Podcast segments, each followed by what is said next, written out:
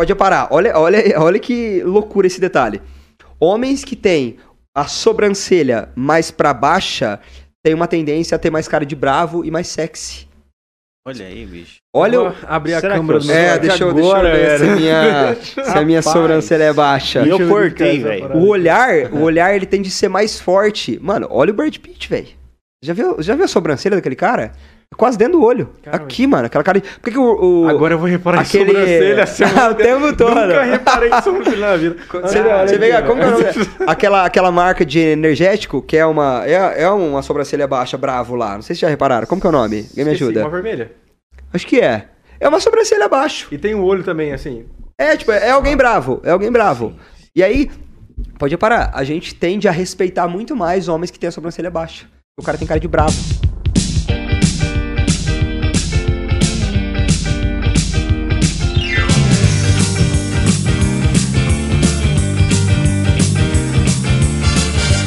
E aí, pessoal, como é que vocês estão hoje? Sejam muito bem-vindos a mais um programa do Tá em Alta. E eu espero que você esteja preparado aí para decolar junto com essa nova experiência, não é não, meu amigo Altair? Exatamente, tripulantes aí que acompanham o Tá em Alta, estamos no ar e vamos que vamos, porque hoje a decolagem vai ser alta, meu amigo. É, já tá tendo um... Como é que eu falo quando é o antes do podcast? Porque pós é pós-podcast, antes de como? Pré-podcast. Pré-podcast. Essa foi feia, hein? Já teve um, um pré-podcast aqui show de bola, pessoal. né? Já, não- se você tá no nosso Insta, lá no Tá em Alta, se você não tá ainda, é, né? é hora de tá. Exatamente. Mas a gente já conversou aqui um pouquinho com o convidado, já sabemos aqui que vai ser show, show de bola. Rapaz, vai falar de tudo aqui, irmão. Hoje o negócio vai pipocar aqui. E ó, vou falar pra você. A- nós somos, estamos sendo transmitidos pela Jovem Pan, pela Rede TV Paraná Panflix. e Panflix. E mais 12 plataformas aí que você pode encontrar a gente nas plataformas de áudio, no seu celular. É só você escrever Tá em Alta lá e você vai escutar a gente no carro, no banho, em qualquer lugar que você tiver, tá ok? Pode sair de casa e deixar lá pra sua mãe escutar também. né? Exatamente, Celso Tenário. Rapaz, podcast tá em alta aqui. Hoje, cara, vai ferver o negócio aqui, hein? Negócio... Ó, vou, vou falar pra você. Já, já ah, antes de, de, de, eh, passar a bola aqui pro nosso entrevistado, Sim. é, vamos agradecer a audiência da última semana. Foi muito boa aí, muita É gente Tirar o chapéu mesmo. né, tirou o chapéu, chapéu. colocar o chapéu. né? Ou colocar o chapéu, mandar um abraço aqui pra Carol Garcia também. Tava com a gente e o assessor dela, o Zé, na verdade. É mesmo, José e Carol Garcia. Abraço pra vocês. Vamos voltar aqui, hein? E hoje tá lá no Vibe, o Vibe liberou aqui. Liberou, é. Liberou também. Então, gente, olha só, ele com mais de 50 milhões de visualizações Não, nos 70 últimos dias. milhões, o- é 70, 70 milhões, milhões. É, e isso, em- essa ascensão em três meses. E esse é um assunto três que a gente vai meses. abordar. Em né? três meses. Números impressionantes, não é? Mais de 70 bilhões de visualizações. Ele é atleta, Professor, professor, especialista. Especialista, ele, ele nos Estudioso. corrigiu aqui para estudioso em desenvolvimento humano. e linguagem corporal, você vai saber detalhes. A gente vai conversar sobre tudo. Big Brother, linguagem corporal, relacionamento, Como impressionar o crush. É como impressionar, como conquistar. Você tá, você tá solteiro, tá tímido, não sabe como conquistar. Vem com nós. Tadinho, o Participa. O Altair tá falando dele mesmo. né. É, é um momento muito difícil. Você se sente que- mal, você se sente carente. Ele puxou de dentro aquilo ali. Gente, vou anunciar pra vocês aqui que eles não viram o nosso. Eles não te viram ainda, tá? Mas quem tá aqui Legal, com a gente legal. hoje é o nosso querido Guilherme, que a gente acabou de conhecer, mas já é Parça. parça. Considero pacas. Guilherme, seja bem-vindo. Queria que você desse um oi aí pra, pra quem tá nos assistindo e falasse um pouquinho de você. Vamos lá. Oi, gente, eu, eu vou falar com vocês que eu acho mais conectivo. Fala aí, fala com a gente. É, oi, gente, tudo bem? A minha câmera é essa? essa oi, gente, tudo bem? É, eu sou o Guilherme e eu espero que a conversa renda bastante e que você consiga tirar bastante informação, bastante coisa legal né, do que a gente conversar aqui, do papo que vai render bastante, tenho certeza disso. Exatamente, porque aqui também ah, o, o objetivo do podcast Tá em Alta é ser um podcast com um propósito. Uhum. Né? Exatamente, É, exatamente. Como o Altair sempre fala, algumas conversas te rendem aí anos de experiência. Ou você fala assim, não, anos é um exagero. Alguém pode falar, anos é um exagero. Mas é uma virada de chave que você precisa de ter na tua vida pra você mudar o caminho de anos de vida. na Cara, é, eu, a- às vezes a, a gente tem, a gente menospreza o tanto que uma frase pode mudar a vida de alguém. Isso é muito louco, porque é, tem muita gente que fala, ah, óbvio, não se fala o óbvio, tudo mais. Cara, pra mim o óbvio é o que tem que ser dito, porque às vezes é óbvio pra você, meu querido, às vezes não é óbvio pro outro cara. E eu passei uma experiência no meu cursinho. Olha que louco, eu tava conversando, tava assistindo a aula de um professor chamado Luiz Otávio, e ele, ele é apaixonado por esporte também, apaixonado por tênis e tudo mais. E ele, tava, ele tem um discurso muito semelhante a, a discursos motivacionais é, dentro do- da aula de química. Olha que legal. Olha. E aí uma vez ele falou, é uma frase é, que eu gosto muito, que se tornou vídeo também, Uhum. que ele falou o seguinte, é, quando você desiste de um sonho, não é você que tá perdendo com isso, é toda a humanidade que tá esperando pelo seu trabalho. Então, se você é talentoso de alguma forma, se você tem facilidade em alguma coisa, se você consegue entregar algum serviço, alguma coisa de uma qualidade muito alta, é responsabilidade sua entregar aquilo. Tipo, o Neymar ele tem que jogar bola sim. Ah, mas ele tá cansado. Não interessa, existe uma humanidade inteira que ama futebol e ele tem que entregar esse serviço pra humanidade. Entendeu? E isso pesa muito, cara. Tem muita gente que não tá ligado o quanto o talento é pesado pra pessoa, porque é um karma que ele carrega pro resto da vida. Se Neymar desiste de jogar bola hoje, ele vai ser rechaçado pela sociedade o resto da vida dele. Exato. Porque ele vai, ah, é um covarde, parou, tal, tal, tal. E não é assim, é pesado. Ter um talento também é pesado.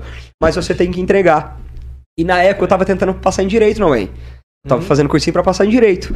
E aí esse cara me via sempre conversando, sempre perguntando, a gente trocava umas ideias e tudo mais. E no meio da aula ele falou pra mim, ele falou, Guilherme, o que, que você quer ser mesmo? O que, que você quer fazer? Eu falei, ah, professor, tô tentando passar em direito e tudo mais.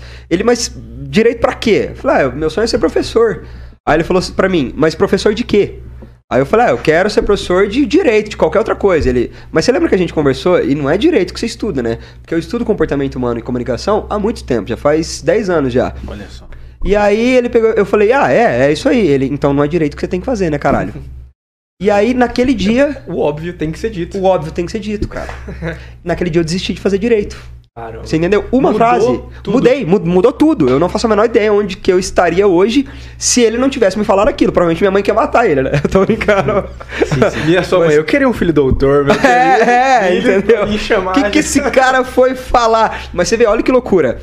Um momento que eu estava na sala de aula, no colégio certo, na hora certa, com o professor certo, assistindo na hora certa, ele me viu, deu vontade de falar o que ele falou e minha vida mudou completamente. Mudou o curso. Hoje mudou tá tudo, cara. Você entendeu? Então, o óbvio tem que ser dito sim.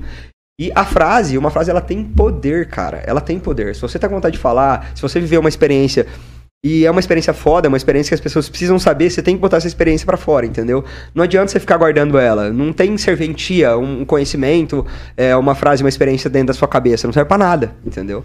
É, não, eu, eu lembrei, sabe do quê? Do Homem-Aranha, que tá no cinema agora, e tem uma frase que ele diz que é muito parecida é, com isso. Ele fala assim, é, o Tony Stark tá lá falando com ele, né, sobre ah, por que, que você não fez isso? Por que, que você não foi fazer futebol? Por quê, por quê, por quê? Uhum, E uhum. aqueles tantos de porquê, né?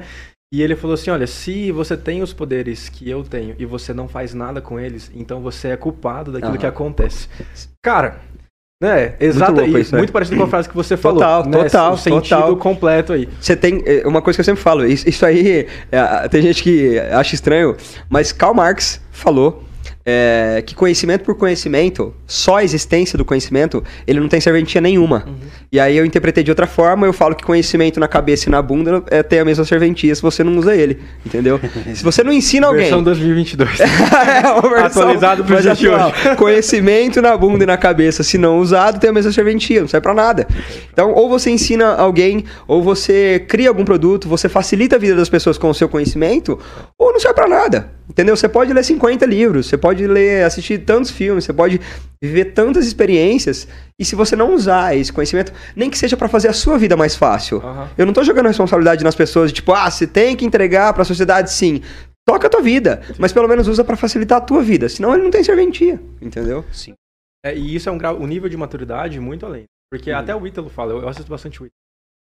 E ele fala que chega, chega um momento que você chega num nível de maturidade que você percebe que você é alguém e consegue contribuir para a sociedade de alguma forma. Uhum.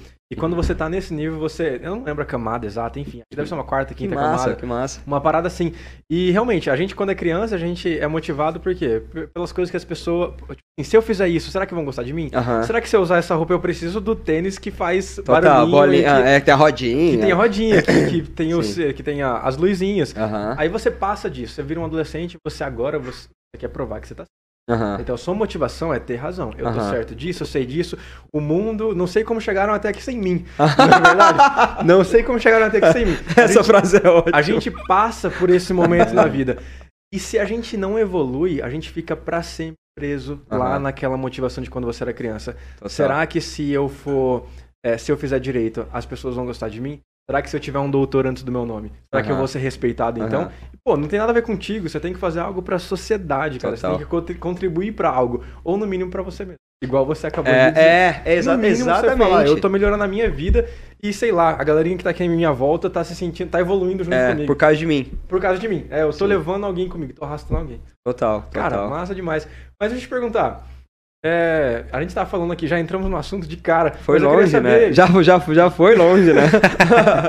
Eu queria saber um pouquinho de você, cara. Da onde você saiu, meu? Você é de Maringá? Você cresceu aqui? Uhum. Como, como que foi aí a tua infância? Brevemente, sei lá, corre aí pra nós. Tá. Cara, eu nasci em Maringá, aqui- nasci aqui no São Marcos. Você é maringaense puro, então, né? So- É não, raro. Eu, eu não sou um nato. Raríssimo. Eu não sou um nato, você- eu vou te falar por quê. Ah. Eu cresci em Mandaguaçu. Eu cresci em Mandaguaçu, aqui Tá. do lado. E até os 14 ali em Mandaguaçu. Inclusive, os meus pais moram lá até hoje. Ah, legal. Pô, mas pra quem tá assistindo aí do Brasil inteiro, é tipo assim, Maringá tá É. aqui, Mandaguaçu está é aqui 15 também, quilômetros. só que... O, o meu apartamento e a casa dos meus pais ficam a 17 quilômetros um do Louco, outro. meu, louco. É muito perto. A dá- galera de São Paulo pensando, pô, eu viajo 30 pra chegar no trabalho, tô em cara, São Paulo. sim, ainda. ó, e, e a galera, a galera do MT, né? Não, a cidade a próxima é pertinho, a 700 quilômetros 700 só, né? quilômetros, é. Cara, pra ir da escola, ó, eu quando eu, eu tava fazendo assim, pra ir- pra ir de casa até a escola, eu gastava uma hora. e Caraca. Eram velho. dois trens e um ônibus. Você morava em São Paulo, então? Não, eu morava em Londres. Ah, você é longe, hein, cara? Não, é logo ali, longe. cara. É, aqui do lado, Ali pô. do Ixi, né? aqui, ó, vai ter dois né? né? Meus colegas de Londrina. Que louco. Foi, foi. E aqui, a- a- o lugar que a gente nasceu é muito privilegiado, né? Tipo, Cara, aqui tudo é perto, que tudo é lindo, aqui é, É, o e nível Maringá- de educação é alto. Mais uma vez, como melhor cidade do Brasil pra, pra se morar, então o que, que é Mas, esse então, lugar, né, parabéns, cara? Maringá. O que, que, que, que é Por esse favor, lugar, é. cara? Vamos dar um parabéns aqui Nossa, eu sou apaixonado por Maringá, cara. Eu, aí tá, eu fiquei até os 14 anos em Maringá. Uma vida muito comum, uma vida. Eu, eu fui, eu era bolsista num colégio particular, um colégio de freiras lá, que é o meu- a mesma rede do Regina Mundi, Ah, tá. que é o de Mandaguaçu. Colégio tradicionalíssimo também. Tipo, a cidade tem 70 anos e o colégio 62, entendeu? é, é. O vô do vô é, estudou naquele colégio. E aí cresci lá, jogava bola. Estudava pra caramba, porque minhas notas tinham que ser altas pra manter a bolsa, né? Tem, tinha, não sei se tem até hoje, mas tinha esses negócios. Aí, é, meus pais passaram por uma, uma crise financeira um pouco maior do que o normal e não restou muita possibilidade pra gente. Todos os meus amigos, ou boa parte, de, ou boa, boa- boa parte de todos os meus amigos que, que terminaram o ensino fundamental comigo, vieram pra Maringá. Platão, Marista, Nobel e por aí vai. Ah, tudo colégio top. É, só colégio bom, Aham. né? E não, a gente não teve essa oportunidade. Não, não sobrou essa oportunidade pra gente. E o, minha, minha mãe falou, ó, você vai estudar no colégio público aqui da cidade. Beijo pro Parigô, dei umas aulas no Parigô também. E você vai trabalhar de boy é, durante a tarde. Você vai entregar roupa pras pessoas, você vai fazer esse tipo de atividade. Certo. Ou, ou, segunda opção, plano B, você vai, você vai para fora, você vai embora, você vai estudar num colégio agrícola lá em Diamante do Norte, que é onde uma prima minha tinha se formado. Diamante, pra quem não conhece, é divisa entre Mato Grosso do Sul, São Paulo e Paraná. Mais ou menos a tríplice fronteira ali. Ah, pode crer. E aí, cara, a gente falou, vamos embora, né? Tipo, eu tenho um gêmeo, então... Você tem um gêmeo, Beijo pro meu cara. irmão, maravilhoso. É, eu tenho um gêmeo. É Caraca, meu. E aí, tipo, é, a paixão da minha vida, o menino, né? Ô, parabéns então. Pra ele, né? Pra, Pra ele. ele. Parabéns pro Henrique. É verdade, Feliz Não, por aniversário, por causa que é aniversário, né, É, cara? é, vocês veem a, a importância que eu dei, né? A, a gente, a gente combinou de fazer alguma coisa junto hoje. Eu falei, ah, não, o pessoal da Jovem Pan chamou, eu vou pra lá. Nem trouxe o cara, meu. Como é que é o nome do seu irmão? Henrique. Parabéns, Henrique. Meu irmão, parabéns aí, cara. E aí, cara, meu irmão, ele foi o primeiro a atiçar, na verdade. Ele, Gui, vambora e tal. Aí eu pensei, tá meio cedo, né? Mas ele falou, não, vambora. Aí a gente foi pra esse, pra esse colégio fazer alguns Na época tinha um, mini vestibular pra você passar, tinha uma espécie de seleção. Então tinha redação, tinha entrevista, tinha todas essas coisas pra se passar. A hora que a gente chegou lá, a gente achou um lugar muito cabreiro, porque era ex- exatamente no meio de uma reserva florestal. Então, pra você ter uma ideia, os pavilhões eram fechados por vários motivos, um deles para as onças não entrarem nos pavilhões, O entendeu? do agrícola foi... É, raiz mesmo, raiz, raiz, raiz, aqui. raiz. Rapaz. Aí, cara, a gente foi embora. A gente foi embora. E a, a minha infância, ela foi uma infância de clube, de piscina. Não, não, não sobrava. não- tipo, eu, eu nunca tive o que eu queria. Ah, um carrinho da hora? Não tinha. Minha mãe sempre presenteou bola. Bola nunca faltou. bola é o que Ué? tinha. De basquete, uma bola de basquete. Futebol. Você quer de então, de aniversário? Você quer uma bola? Que bola que você Porque quer? Ela perguntava. que bola que você quer? é, sabe, filha, você quer uma bola? Porque é uma bola, não tem o que fazer, né? Você pode escolher a cor hoje. É. Esse ano você pode bola. escolher a cor. Entre azul e verde. Total, porque- é, é, é isso que vai acontecer. E aí minha infância foi no sítio também, cara. Ah, que massa. Todas as minhas férias, é, o meu avô, ele é de Luanda. É, ele tem uma propriedade em Luanda, onde ele é, mexe com gado e tudo mais. E a minha infância foi lá, nas férias, né? Férias de julho inteira lá, férias de dezembro e janeiro inteira lá. Então você teve uma infância raiz, né, cara? Dá Tive pra- uma infância raiz, Dá pra cara. se dizer, você brincou na terra. Cara, ontem, o que aconteceu? Ontem não, semana. Ah, faz umas duas semanas isso já. Os meus priminhos, é, filhos das minhas primas, né? Chegaram em mim e falaram: Guilherme, esconde pra gente essa caneca, porque a gente vai se esconder a hora que você falar tá liberado, a gente vai procurar essa caneca. Eu falei, ah, moleque. Eu, eu já não mais- sou competitivo, né? Já não sou competitivo. Eu pensei, mas deram pro cara errado, velho. E eu, e eu sempre fui muito bom em subir em árvore. Até mais pesado agora, eu, eu sou bom em subir em árvore. E aí eu falei, essa molecada não vai pegar nunca. E eu subi no topo de uma árvore e deixei a caneca lá. Caralho. Aí passou um tempo, a molecada não achava, não achava, não achava. E eu comecei a brincar de morno, que, é, morno frio quente, porque eles não iam achar, né? Aí a hora que meu primo achou, ele olhou no topo da árvore e falou: Não, esse cara deve ter jogado essa caneca lá, né? Ele olha e fala pra mim, não, pode pegar. Pode Ele, lá, lá. é, foi o que eu falei, não. A brincadeira é buscar a caneca. Agora vai lá pra pegar. e, eu, e eu com a idade deles, velho, é, aí ele, ele foi perguntar pra minha prima, né? Como que o Guilherme faz isso e tal? Aí minha prima falou: você quer ver quando ele tinha 40 quilos, o que, que ele fazia Eita, em cima isso. de uma árvore, né? Então a minha infância mexendo com vaca. Eu sempre ia acompanhar o meu avô na mangueira, ver ele tirar leite, né? Aco- Acordava cedo, ia pra lá. Aí passava o dia fazendo cerca, passava o dia mexendo com os bezerros. Então você, foi. Eu, eu tava querendo dizer raiz, tipo assim. Raiz mesmo, né? Raiz, Raiz, mesmo. Não, raiz, raiz. Você foi fundo aí, hein, cara? Não, total. Eu, eu, não, eu não lembro de nenhuma fase da minha vida em que ou em que meu de- o dedão do meu pé tava inteiro ou que o meu pé tava limpo. Esquece. Ou Pé tava é encardido ou tava sem tampão do dedo, entendeu? Hoje em dia o pé da galera é rosa. É, nunca vi isso. Você olha, o pé rosa, sim, lindo. nunca viu terra na vida, Nunca, né? né? Nunca, nada, nada. Mas a, infância foi isso, cara. Tanto que, tanto que a gente tinha um preparo mínimo pra ir pra um colégio agrícola, né? Se eu fosse um cara como a minha cara fala, né? Todo mundo acha que eu estou marista, né? E- É, não, Não, cara de não- alemão total. É, não foi, não foi. Tanto que eu sempre falo, pra você jogar um campeonato de Série B, você tem que ter um preparo pra isso, né? Ainda que não seja a coisa mais difícil é, do futebol, Sim. mas ainda você tem que ter um preparo. E eu tinha, tive o mínimo de preparo pra aguentar um colégio agrícola. Aham.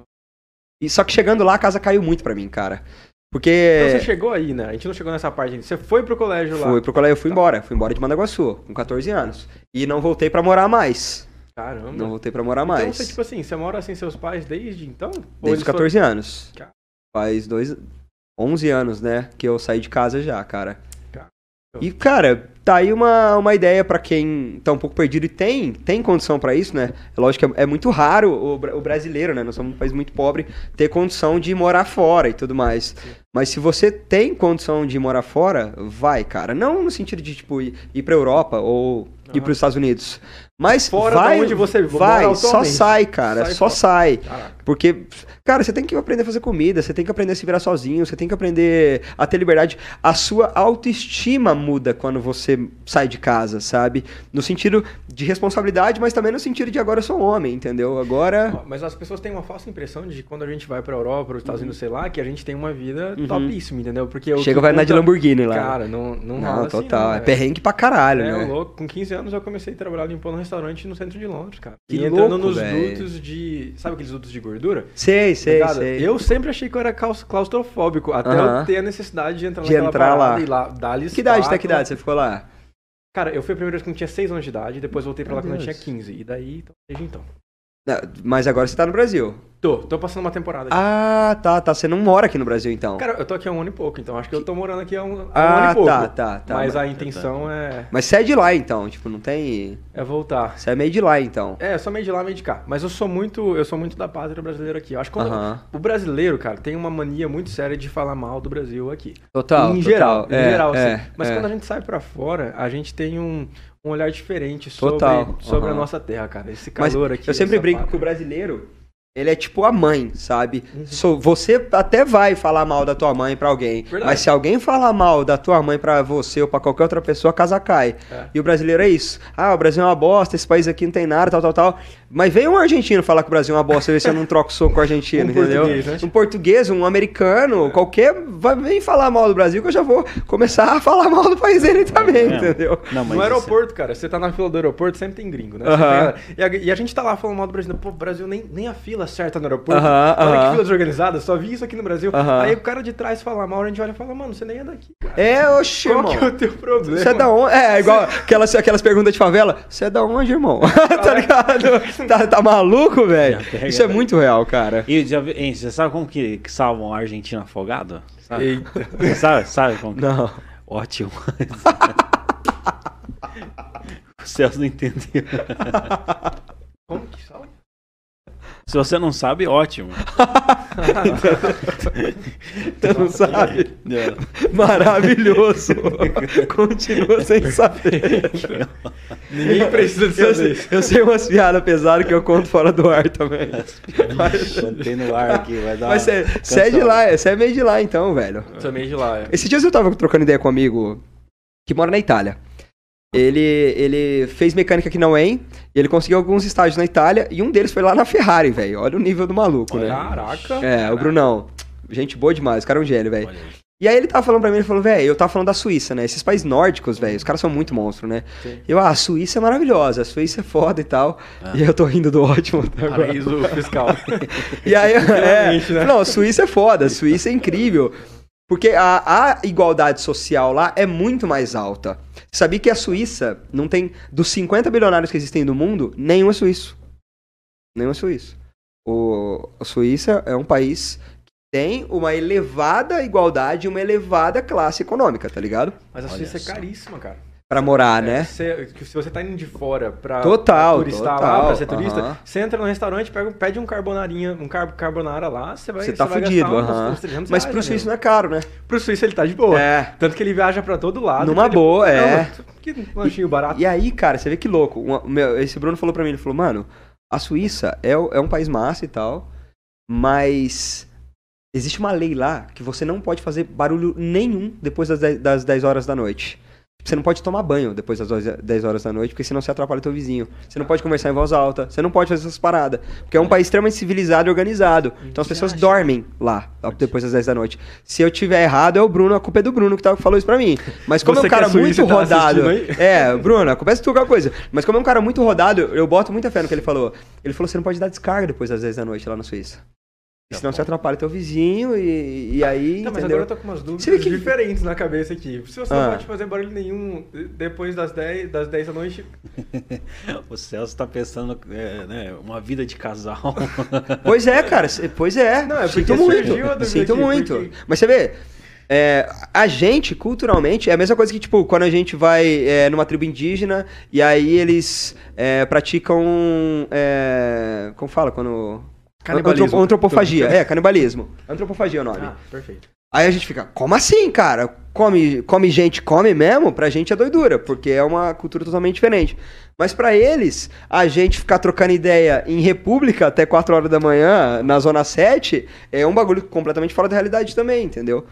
Visto a cultura e visto a educação do né? povo. Será que isso não tem um impacto na, na- em, em tudo isso que eles são? Porque, tipo assim, se a galera Total, dorme, se o cara total. dorme, ele acorda mais cedo. Total. certo? E a gente vê aqui no Brasil que pessoas de sucesso, man- é quase mandatório isso. A galera dorme cedo e acorda. 5 da manhã. Não todos, eu não Sim, vou generalizar, sim, mas, tipo assim, a sim. galerinha que a gente vê na internet e tal, os caras sempre falam, Uhum. pô, 5 da manhã o cara tá Total. acordado lá, fazendo alguma coisa, tendo a rotina matinal. Aham. Então, os suíços, tecnicamente, tipo assim, nasceu estão bem mais cultura. preparados. Cara, eu, vou te falar. Você pode reparar que ainda assim, os mesmos lugares, pega Japão, Suíça, é, todos os países nórdicos, Aham. o índice de suicídio é o mais elevado do mundo. Então, é louco isso aí, né? Tipo, ah, legal que todo mundo é bem sucedido. Mas todo mundo é feliz? A galera é feliz? Como que é? E você vê, você vê que, que maluquice, né? Maluquice não. O que eu vou falar é um assunto muito sério, mas enfim. Sim. Se você pegar é, mortes no trânsito, homicídios comuns e guerras no mundo, e você somar todas essas mortes, não dá o mesmo número de mortes causadas por suicídio no mundo. Caramba. Vocês sabiam disso ou não? Não. O relato do, de 2020 é, da ONU, ou de- da instituição que faz essa soma, é, somaram 800 mil mortes causadas por suicídio, certo? Isso é mortes contabilizadas, Aham. que às vezes busca, a família não registra, o próprio legista não é preparado para isso, ou não registra por, porque não quer converser na cidade e tudo mais, e dá outra causa óbito. Esse assunto é um tabu. Esse assunto é, é- Mas ele é um tabu, ele é um tabu por querer. Por, por motivos também. é, eu nem deveria estar falando isso, mas é bom a gente falar sobre isso também. É, ent- então, é, a conta é que passa de um milhão. Porque se 800 mil foram contados, É, mais de um milhão é, de suicídios aconteceram no mundo. faz sentido. E aí o que aconteceu? Se você somar todas essas causas, se não me engano, deu 672 mil mortes nas outras que eu falei. Guerra na Síria, acidentes de trânsito e homicídios comuns. Então você pega e fala assim: caralho, existe mais chance, estatisticamente falando, de você se matar do que alguém matar você. No mundo. Sério? Estatisticamente falando, matematicamente. A chance é maior de você se matar do que alguém matar você. Seja no trânsito, seja em guerras, ou seja é, numa briga de boteco, por exemplo. Guilherme, por que, que não se fala sobre isso? Porque existe um estudo que é, causa uma espécie de encorajamento. Quando o Linkin Park, quando o Chorão, quando essas grandes estrelas é, é, se mataram, é, foi divulgado o mínimo possível de informações porque encoraja. Encoraja. Por isso que aquele joguinho de merda lá, de baleia lá, ma- ma- morreu gente Foi pra abafado. caramba. Foi abafado e tem que ser. Aham. E- existe uma, uma, uma espécie de floresta no, no Japão que é meio que a floresta feita pra isso. Você vai dar um rolê na floresta, vai ter gente é, morta lá, pendurada, de alguma forma. Loucura isso aí, né? E aí, se você, por exemplo, é, é completamente proibido explicar como foi feito um suicídio na internet. Ou Ah. ensinar qualquer coisa do, do gênero pra não causar encorajamento. Se eu sou fãzão do vocalista do Linkin Park ele faz isso, me encoraja. Por isso que é um, é um negócio muito discreto, mas que tem que ser motivo de debate, né? Tem que, por isso Sim. que tem setembro amarelo e tudo mais. A gente, a gente passou por uma experiência, um, dois, três, três, de um É. amigo nosso aqui de Maringá, Uhum. que ele cometeu suicídio. Realmente, quando isso aconteceu, a gente percebeu que nada é divulgado. tá? Não, Enquanto não a é gente tava divulgado. na busca, Não é passou na televisão, passou em todo lugar, né? Mas no momento que aconteceu, nós sabemos como, enfim, né? Uhum, uhum. Mas até a gente mesmo, é difícil explicar, Aham. até mesmo, quando alguém vem Aham. te perguntar. Total, total. É. E, eu, e durante o processo, que, que as pessoas que sabiam que tinha acontecido, vi- muita gente veio. Eu postei alguma coisa, né? De Uhum. que. do- Luto de e luto tal, tudo né? mais. Aí algumas pessoas vieram falar pra mim assim, cara, eu tô a ponto de cometer suicídio. Total, Cara, eu total. tô. Encoraja. Eu já pensei em fazer isso, mas pelo Uhum. menos através disso as pessoas vieram buscar ajuda. Total. E pessoas que estão à nossa volta a gente não repara, cara. A gente Uhum. pergunta aí como é que você tá? Por perguntar. Tô bem, é, Tô total, bem, tô bem. total. Mas depois que acontece algo assim perto de nós, a gente Uhum, muda uhum, uhum. o tom e muda a intenção da perguntar. Eu te pergunto como é que você tá bem, mas eu tô afim mesmo de saber. Só é você tá. educação. Aham, entendi, sim. A sim. partir do momento que a partir do momento que você passa por algo assim, né? Então talvez se fosse mais falado, eu entendo o encorajamento que você disse, mas talvez se a gente Total. tratasse isso. Cara, eu acho. é, isso eu, eu fiz é, poucos, mas eu fiz alguns, alguns tratamentos com, com psicológico, analista, Uhum. com psicólogo e analista. É, é revolucionário. Eu não consigo entender como que não é uma coisa completamente tradicional Uhum. é, no país todo mundo passar por um psicólogo, psicólogo em algum momento da vida. Cara, tinha que ter isso na escola, tinha que ter isso em tudo que é tipo de lugar. E, e, é, infelizmente, o, mas o SUS também é, promove isso, o psicólogo ele é uma coisa muito cara, né? Então, tipo, você vai contratar um psicólogo, um psicólogo coisa de 120, 150, 180 reais a hora. É, é muito inacessível num país pobre como o Brasil. Mas tinha que ter tradição, não acessibilidade. Até tem acesso você entrar no SUS. Sim. Mas tradição, sabe? Tô mal, vai lá, procura alguém. E nem precisa estar mal, não, cara. Não, Não, precisa estar mal, rotineira não. por tradição. Exatamente, cara. Tá lá a família, a família gasta com internet, gasta com internet. Família gasta com escola, gasta com escola. Família gasta com psicólogo. Tinha que ser assim, entendeu? Porque falar, é, isso não sou eu que tô falando, é Freud, né? É, falar é, te liberta de uma maneira tão grande, tão grande, que, que hum, é, é- é- não dá pra compreender como que isso não é uma coisa tradicional pra gente, entendeu? A pessoa que vai no psicólogo, começa a frequentar, ela fica não viciada, mas ela quer ir sempre, porque ela começa a prestar atenção em coisas que, elas não que ela não prestava, e ela tá sempre ali, ó, não, isso eu vou falar pra minha psicóloga, isso eu vou falar pro meu psicólogo. Então, então ela começa a observar coisas da vida que ela não observaria se não fosse o psicólogo. Entendeu? Quando eu comecei a passar a, a fazer a, a análise, e eu tenho um amigo que ele é, ele é, ele é. Ele presta muito mais atenção em comportamento humano do que eu. E ele, querendo ou não, de uma maneira muito é, natural pra ele, ele sempre me, em- me direcionava através de perguntas também. Ele nunca falou, você é isso ou você é aquilo. Ele sempre falou, você já prestou atenção que você faz isso? Por que, que você acha isso? Por que, que você acha aquilo? Você acha que isso tem alguma coisa a ver com alguma experiência que você viveu lá atrás? Eu comecei a ficar cabreiríssimo nessas paradas.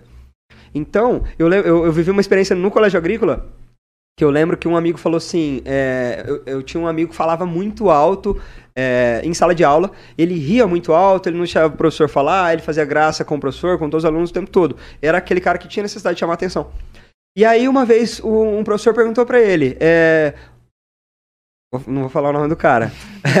você. Você. onde- você foi criado com, com pai e mãe? É, e aí ele falou assim: Eu fui criado com mãe só, professor. Mas eu não sinto falta nenhuma de um pai.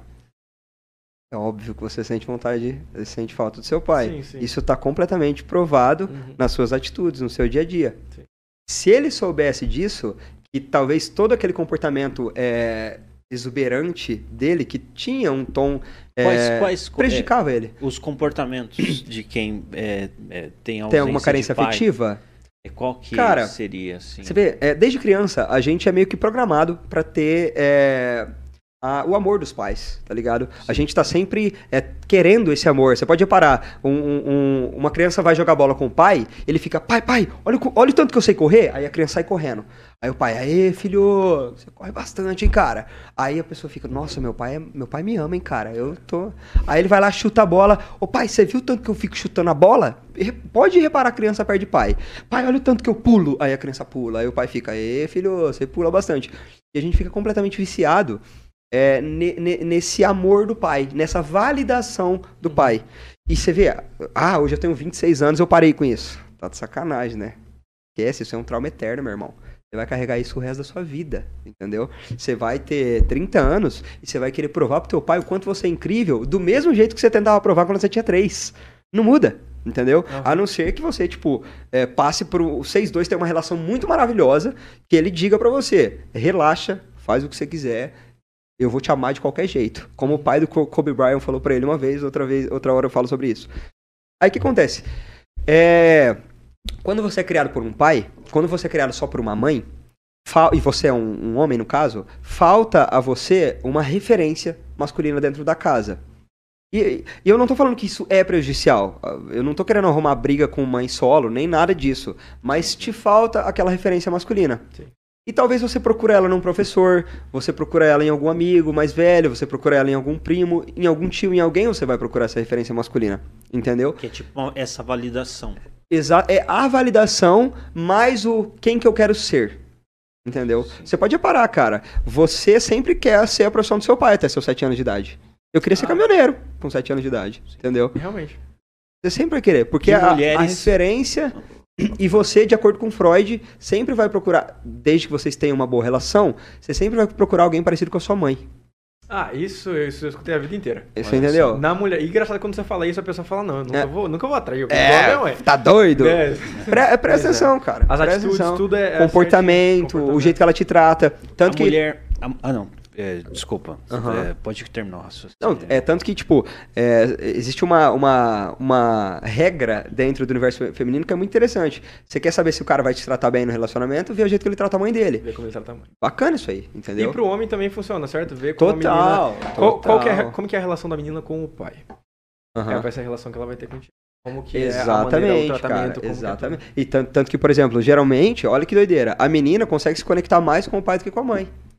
Entendeu? As Porque o pai isso, é sempre a assim- princesinha. Ele é sempre a princesinha. E ouve, dá atenção e cuida e dá brinquedo. E você, você reparou? No caso, no caso, quando a menina ela não tem ausência de pai, o comportamento dela é um comportamento mais de carência. É Cara? Eu, eu, eu nu- nunca prestei atenção nesse tipo de coisa. Mas Sim. eu já prestei atenção quando é um homem e falta pai. Quando é um homem e falta pai, é uma característica meio que padrão. É uma carência afetiva e buscar essa carência nas pessoas, buscando sempre a validação delas. Então, é uma pessoa que, por exemplo, "Ô, vocês, vocês acham, eu vim com uma camiseta boa hoje? Tá tudo bem pra vocês? Você Aham. entende? A pessoa- a pessoa essa insegurança, essa insegurança. Uhum. E aí eu tenho, eu tenho muitos amigos assim, que tipo, o cara, o, o cara fica o tempo todo buscando validação. Galera, é, esse cabelo, será que vai ficar da hora? Mano, foda-se, corta essa merda, rapa, faz o que você quiser, entendeu? Mas não é assim que a banda toca pro cara. Porque vem. É, isso, é, essa carência traz insegurança pra ele. então ele tá sempre buscando mais validação. Ele tá sempre entendeu? inseguro, certo? Se ele cortou o cabelo, fez, Sempre fez um negocinho no cabelo, ele às vezes nem pergunta, mas ele tá assim, cara, acho que me olhou diferente ali. Total, é, é total. Total, então eu já vou total. esconder aqui, vou É, achar uma mulher. A pessoa sim. não consegue se, se, se- ser ela mesma. É, é aquela pessoa que, tipo, tem, uns, tem uma sujeirinha na camiseta dela e ela acha que a sociedade inteira Vai vai, ela. reparar na, camis, na sujeirinha dela, tá Eu ligado? vou chegar em casa e você viu a sujeira na camiseta É, é. do Guilherme. Sim. E, Meu meu, irmão, se- meu irmão sempre brincava comigo. Ele falava assim, mano, finge que sujou agora. tá ligado? Finge que sujou agora. É. Foda-se, entendeu? eu vou sair de casa com a camiseta suja, chegando lá no local, eu falo, pô, no caminho. É, no é, caminho, é, barriga. dá esse Uber, sei lá, bota a culpa em alguém. O Uber me abraçou com, É. com máscara. entendeu? né? Ah, uma criança caiu no meu colo, então se vira, entendeu? Mas é, é muito louco como, como a nossa criação, quem são os nossos pais, e a- as pessoas dizem que a gente nasce uma folha em branco, né? E não é assim, que não é não. A gente não nasce com uma folha em branco. A nossa genética, ela traz muita informação sobre nós. Nós somos seres biopsicossociais, entendeu? Então, existem tem- pessoas que, têm, que terão mais facilidade cognitivamente, outras pessoas terão mais facilidade do ponto de vista atlético, outras pessoas terão mais facilidade em diversos caminhos. Essa, ah, não sei o que, tem gente que nasce psicopata, por exemplo. Não, isso que eu ia te perguntar. É, tem uma linha de raciocínio que eu acho que tá- talvez até. Não lembro se é sociologia ou psicologia, algo assim. Que quando a pessoa está sendo formada no ventre da mãe, ela. Dependendo dos traumas que ela sofre ali, ela nasce com característica de psicopata, oval. uma- tem uma, uma Aham. cinco lá que a Aham. galera fala. E, é, e é- isso é refletido na estrutura óssea da pessoa quando ela, quando ela nasce. Então, Uhum. se você reparar bem na, em uma pessoa, na fisionomia dela, você pode falar. Só pra galera que tá assistindo, o psicopata, quando nasce assim, não é que o cara é psicopata, desse que você tá É, pensando. ah, tá. É um conjunto de Cara, eu, eu, características. eu estudei muito psicopatia. A, a, essa anomalia, o psicopata, ele é um problema físico no cérebro. Tipo, não é só a parada de. Ah, é o comportamento do cara. É um problema físico. Ele não tem ah, é, a área do cérebro, ou pelo menos ela não reage de maneira onde a gente consegue é, entender a dor do outro. Entendeu? Então, tipo, por exemplo, eu, eu faço alguma, alguma parada, eu, sei lá, eu pego tua mina, eu faço alguma coisa que te machuca verdadeiramente, Sim. o psicopata não consegue entender essa dor. Ele simplesmente Ah, passa. Com, com você, foda-se. Ele sente dor também. Muita gente acha, ah, o psicopata é frio, ele não sofre. Sofre sim. Só que ele não, ele não entende o sofrimento do outro, entendeu? Isso é um problema físico. Só que Ele sofre, então? Ele tem. ele sofre. ele se sofre. sente mal de alguma forma. Lógico. Cara, o que, que você acha que faz o psicopata virar assassino? Se não traumas?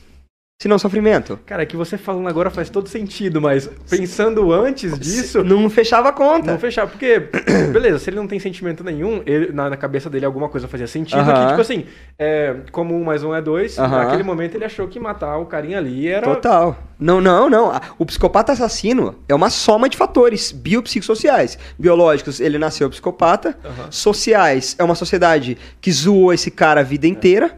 Entendeu? E psicológicos, provavelmente algum trauma que ele viveu no passado. Olha que louco, vou te dar um exemplo é, mais fácil. Maníaco do Parque. Vocês lembram desse cara? Em 98, ele sim, fez as sim, cagadas sim, que ele sim. fez? Ah. Eu não tava por aqui não, mas eu fiquei Mas você lembra dessa história? Não, é, é- esse cara é uma lenda, né? Ele, ele tá pra sair da cadeia, inclusive. Acho que não sai, não. Em 98, esse cara matou umas oito minas no centro do, do Centro. bosque é, de São Paulo. São Paulo. Lá Ah, em São. Paulo. Foi lá em São Paulo. E aí, cara, é, muita gente foi estudar, é, psiquiatras forenses foram estudar quem que é esse cara. Ele cresceu é, num sítio perto de um abatedouro. Então ele via morte de boi todo dia. Morte já não era uma coisa que assustava ele. Porque Tudo bem pra ele. tá tudo bem. Uhum. Morte, outra coisa, ele nasceu psicopata. Então ele tem essa disfunção é, no cérebro. Terceira coisa, ele era broxa, cara. E apesar de ter uma lábia muito boa, ele tinha problemas é, sexuais com as mulheres. E, Ah. e aquilo traumatizou ele de tal forma que ele não se sentia potente em relação às mulheres.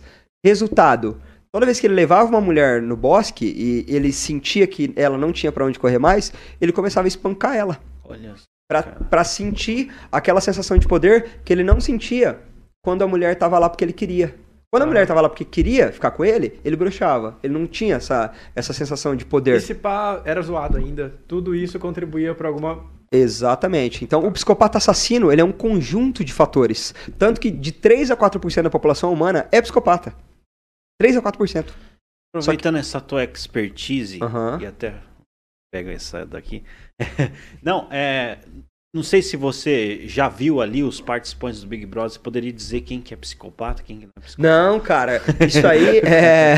a cada Cara, 100 pessoas que você conhece, 3 ou 4 é psicopata. Essa métrica já fica é, Então, existe- a cada, 100, a cada então, 100 pessoas, 3 ou 4 são psicopatas. É. Caramba. Mas, não, do, do Big Brother, cara, eu não fiz. Não fiz Tem uma análise, tem, né? tem. Tem uma pessoa, mas é muito cedo pra arriscar. Eu, eu falei ela, dela nos bastidores. Ah. Ela, ela tem algumas características que eu não sei se é sem noçãozismo ou se é alguma doença psiquiátrica. Alguma doença psiquiátrica. Porque, tipo, quem sou eu pra falar, pra dar laudo psiquiátrico, né? Mas tem um conjunto de comportamentos ali que você fala, essa pessoa não é normal, não. Entendeu? Ou ela foi muito mal educada, é, ou ela sofreu muito- traumas muito grandes que faz ela buscar essa validação o tempo todo. Uhum. Vocês devem, já devem ter reparado em gente que quer validação o tempo todo, Sim, entendeu? sim. Ou ela é- tem essa doença psiquiátrica mesmo, mas isso aí é muito. Você sabe por que que eu comecei a estudar é, Pode psicopatia? falar o nome aí. Não, não, não, não. sabe por que que eu comecei a estudar psicopatia? Aham. Porque eu, eu pegava carona no meu ensino médio. Eu pegava carona. Eu, eu cheguei, eu pe- eu peguei mais de mil, mil e quinhentas caronas na minha vida, no, em todo o meu ensino médio. E como eu pegava muita carona, eu queria descobrir quem que é psicopata. Eu vou entrar no carro de um cara, eu quero, sei lá, se o olho dele é torto. E não é assim que a banda toca. Demora, é muito, é muita conversa, é- é- são as atitudes, é o comportamento da pessoa que você pode acertar no laudo, entendeu? Então jamais, hipótese alguma, eu vou conseguir bater o olho em alguém é, e falar quem ela é ou que tipo de doença ela pode ter, sabe? De cara, assim. É difícil, cara. Esquizo- Esquizofrenia é uma doença que ela chama mais atenção, porque do nada a pessoa tá falando que é o Batman na tua frente, você, fica- você não entende muita coisa, né? Uhum. Mas a psicopatia, ela, ela existe muito estudo, ela é, é- é um negócio bem sério, sabe? Mas do Big Brother aí tem, tem uma aí que eu vou pesquisar bastante sobre Olha ela só, também. desse- coloca aí nos comentários, né? é, se esse vídeo depois virar corte, mas coloca nos comentários quem que você acha que, Que a gente ser. está falando aqui. Ou que pode ser, né? Ou quem, É, quem é. que é o mais. É, É, acho que é quem a gente tá São quantas falando. pessoas que estão lá? Acho que é 20, né? 20? Eu não assisti ainda, cara. Nem eu não entrei eu. ainda, mas eu preciso Na entrar, preciso entrar, Exatamente. confesso. Mas Então, pelo menos 20% de alguém ali é Não, psicopata. é, não, é... existe 3 a chance. 4%. É 3. 3 a 4%. 3 a gente. 4%. 4%. Entendi, cara. Olha, isso, isso é uma coisa É. assim é, pra gente pensar, né? Interessante. Você vê que a gente foi longe, né? Não tem nada a ver com o que, eu, que a gente tinha planejado, né? Aí coloca. Mas, cara, o que é legal é você é professor de sociologia Sim. e também, no caso, especialista em linguagem corporal, né? É, no caso ali, é a questão. de- Vamos, vamos entrar em várias, vários momentos ali, né, o, o Celso Tenari? Sim. Tipo, várias situações de linguagem corporal, né? Legal, legal. Como Quando- que a, a linguagem corporal pode nos ajudar em determinadas situações? Quando, quando eu tinha uns 15 anos, eu lembro que tinha aquele livro Os Segredos da Linguagem Corporal, da Bárbara alguma Aham, coisa, aham. e do Júnior. Eles têm uma série de livros assim. Sim. Eu lembro que eu li E eu comecei a reparar, por exemplo, quando a pessoa ia cumprimentar alguém com a mão assim, ou com a mão assim, aham, aham. ou o jeito do óculos, ou aquela, quando a criança mente, ela rapidamente coloca a mão na boca. E é muito fácil de saber que a criança tá mentindo porque ela Sim, coloca, como, sim. como se ela estivesse tentando evitar que aquela palavra saísse da boca dela. Sim. E aí o adolescente cresce, a gente evolui, evolui, né? A gente cresce. É, é, a gente cresce, a gente velho. estica, a gente estica. A gente estica e a gente começa a disfarçar esses hábitos. A gente começa, sei lá, a aprender a mentir, aprender a, a disfarçar, e aí coloca a mão na boca, e assim. E, cara, você acha que. Você é especialista, como, como é que funciona isso? É, é real? Acontece mesmo? Total. A gente tá conversando aqui, é fácil de pegar um- uma ideia, tipo assim, não, esse cara aí tá. tá... Cara, é, linguagem corporal é a paixão da minha vida. Isso aí é o que eu mais gosto de estudar, é o que eu mais gostei de estudar. O que que acontece? O, o- eu, eu não gosto de números. Tipo, ah, uma parada humana falar número, 83%. Ah, pelo amor de Deus, não sei. Mas com certeza mais de 50% da nossa comunicação, ela é não verbal. Ela é não verbal.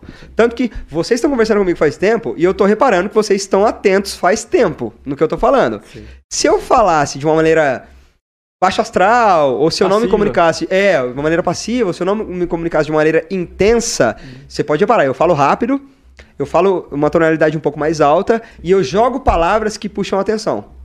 Isso aí foi muito treino, isso aí não nasci com isso aí, né? Mas enfim. É, então, é, a, a linguagem corporal, ela tá, ela tá na nossa comunicação em tudo. E você pode reparar, a gente sempre costuma associar pessoas comunicativas ao sucesso. Tipo, o cara pode ser estranho, pode ser estranho. Só que se ele é um puta comunicador, você fala, esse cara deve ter dinheiro, velho. Esse cara real. deve sair com as minas mais gatas da cidade. Esse cara, todo mundo deve gostar desse cara. Só por causa da linguagem corporal dele. Sim. E aí o que acontece? É, eu, eu, eu costumo dividir, isso aí é uma visão minha, uma perspectiva minha, não li em livro nenhum tudo mais. Eu costumo dividir a linguagem é, corporal em duas vertentes: a que você observa e a que você pratica, certo? É, não há duas, é geralmente analítica, né? Mas enfim. A que você observa, você tira muita informação da pessoa só observando ela. Mas muita mesmo. Sobre o passado, sobre o presente, o que emoção que, ele- que ela pode estar sentindo naquele momento, qual é o interesse dela, sobre o que, que ela pode estar planejando. Por exemplo, quando uma pessoa vai brigar, quando uma pessoa quer brigar com alguém, maluco, o corpo dela fala toda hora, o tempo todo. A, a boca fecha, a mão fecha, o peito estufa, a aproximação ela vem, entendeu? O, o, o queixo fica mais alto, começa a gritar. Você sabe quando uma pessoa quer trocar soco com você. Sim. A mesma coisa serve numa paquera, por exemplo. É, da- dando um exemplo aqui agora, você pode reparar como toda a estrutura corpo, é, do peitoral de vocês está totalmente voltada para mim. Direcionado exatamente. Totalmente. Uhum. Quando você tá numa sala de aula em que tá acabando a aula e você quer muito sair dali, pra onde que tá a tua. Todo mundo pra corpo? porta. Pra porta. Preparadíssimo. Querendo ir embora, entendeu? Eu ficava muito nas aulas. Total. E, e aí você começa a, a perceber é, como isso tá no nosso dia a dia. E, por exemplo, quando você vai conversar com alguém, é, você consegue entender se a pessoa tá ou não tá conectada ali. Entende? Isso é muito importante, porque às vezes você tá falando com uma pessoa meia hora, ela tá louca pra ir embora, e você tá lá ainda falando, cara. Você viu que a pessoa, tipo, ah, beleza, então, vaza, acabou a conversa. A pessoa tá entendeu? faz tempo ali, falando assim, ô, manda um abraço lá. Eu, eu tenho a- uma a frase do meu amigo é fica assim então. ele sempre usa essa frase. A pessoa tá falando, Corta tá falando, tudo, né? tá falando. Opa, fica, assim então. E ele vaza, entendeu? Falou. Hoje eu, eu vi. um- Anota aí pra quem tá assistindo. Fica assim então. Essa frase é maravilhosa. Não, teve um cara, cara, que ele é, Ah. tipo, ele é, é estrangeiro. Tipo, ele é, chamou a galera pra ir na casa dele. Aí a, a galera não tava indo embora, ele foi dormir. cara da Suíça lá. Ele foi- Você Deu tá de sacanagem, o cara, meu, e aí, tô brincando. sim, Nove e sim. o cara fala, meu, já vai dar 10 É, ô, ô. Ele dormiu Vou e aí tomar multa. ficou lá. Nem tomei banho ainda, nem tomei... Como é que eu vou dar Vou descarga, ficar né? sem banho da de hoje. É, é. Mas, cara, É, é, cara. Hoje, hoje eu tava na academia, eu vi um cara que eu, eu jogava bola com ele ali no Maringá Clube. E aí eu, ô, e aí, mano, Maringá Clube, voltou os jogos. Ele, aí ele treinando, ele falou, cara, eu acho que volta semana que vem. Eu falei, porra, é. vo- voltando, eu vou, eu vou voltar então. Ele falou, opa, beleza. Não tinha o que falar mais. Beleza, beleza. Acabou, entendeu? acabou. Tipo, Acabou, beleza, tchau, entendeu? Quando você começa a perceber, você deixa de ser mais inconveniente. É verdade. Tem gente, por exemplo, que fica to- tocando na pessoa o tempo todo, né? E aí, o que acontece? A- a- o primeiro toque a pessoa dá aquela. Meu irmão, se você tocou em uma pessoa e ela olhou pra onde você tocou, você não pode É. encostar nela nunca mais na sua vida, Ah, velho. mas é muito chato mesmo. Entendeu? É constrangedor, né? A pessoa faz assim. Então, tipo, você começa a observar coisas, por exemplo, Você observa se uma pessoa é mais segura do que a outra, se ela é mais confiante. Peito aberto. é, o queixo é mais alinhado, não é pra baixo nem pra cima. Você pode reparar, olha, olha, olha que loucura esse detalhe. Homens que têm a sobrancelha mais pra baixa têm uma tendência a ter mais cara de bravo e mais sexy. Olha aí, bicho. Olha Vou o... abrir a câmera eu do É, deixa eu, deixa eu agora, ver se a minha, se a minha Rapaz. sobrancelha é baixa. E eu eu cortei, essa velho. O olhar, o olhar, ele tende a ser mais forte. Mano, olha o Brad Pitt, velho. Já viu, já viu a sobrancelha daquele cara?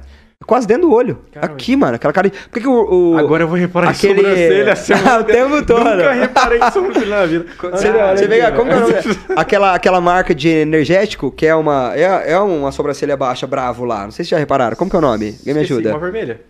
Acho que é. É uma sobrancelha abaixo. E tem o olho também, assim. É, tipo, é alguém bravo. É alguém bravo. E aí, pode reparar, a gente tende a respeitar muito mais homens que têm a sobrancelha baixa. O cara tem cara de bravo.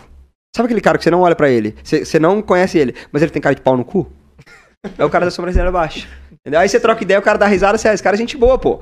Mas até então, você achava que ele era um cuzão porque a sobrancelha dele era baixa e é cara de você- bravo. Agora você pode falar, fala, mano, teu problema é a tua sobrancelha. É a tua sobrancelha, baixa. pô. É, você, ah, ninguém, eu nu- nunca sei porque eu tenho cara de cuzão. É por causa da, tua- da sua sobrancelha. Sobrancelha. Eu lembro, eu fui dar aula num colégio público, e eu fiquei três meses dando aula lá, e eu nunca tive problema com um aluno. Nunca. Na minha vida, eu nunca tive problema com aluno. Tive situações, mas problema com sala de aula, não consegui dar aula. Os alunos acham que você é professor quando você entra na sala? Ah, não, não. Não ah, acha, eles né, estranham, né? Tipo, o que esse cara tá fazendo aqui, né, velho? Esse cara tá fazendo aqui. Você sabe que você tá na cadeira do professor, né? É. Ele vai chegar aí em qualquer momento. Amigão, e você o vai. professor tá vindo aí, já deu horário. Melhor É. você sentar por aqui, viu? Cara, sobrancelha baixa, tem so- sobrancelha baixa, o professor Era, é bravo. era um escarcel quando eu entrava em sala de aula pela primeira vez, velho. Você já foi sem barba, cara, pra sala de aula? Nunca. Eu, eu, eu tirei a barba, eu fiquei seis anos sem tirar a barba, velho. Aí Não, na porque eu te quarentena eu imagino tirei. sem barba, se for pra... É, Não, não, tem. É, Não. então. É, então. Aí. Era, era muito escarcel quando eu entrava em sala de aula, velho. Principalmente colégio público. Tipo, esse cara tá fazendo aqui. Aí, eu, aí era professor, as menininhas já começavam, né? Tipo, É, é, não. Era legal, era legal. aí, cara, eu, eu fiquei um tempão, nunca tive problema. E uma vez eu tava conversando com uma aluna minha. Eu falei, cara, eu lembro que quando eu ia entrar em sala de aula, a professora falava: você não vai conseguir dar aula nessa sala. Eles são insuportáveis, blá blá blá. Entrava, galera suave. Ah, não, porque o terceiro A você não vai conseguir. Esse, essa galera não deixa você dar aula. Entrava, suave. Uhum. Aí eu pensava, ah, é porque eu sou carne nova. Depois eles começam a agitar. Não mudou bosta nenhuma. Eu entrava, todo mundo quieto. Eu liberava, sempre liberei aluno sair pro banheiro beber água a hora que quiser. Um cara saía, do- no máximo, tá ligado? Aham. Todo mundo ficava pra assistir minha aula. E uma vez eu falei, por que, que, que será que eu nunca tive problema com aluno, né?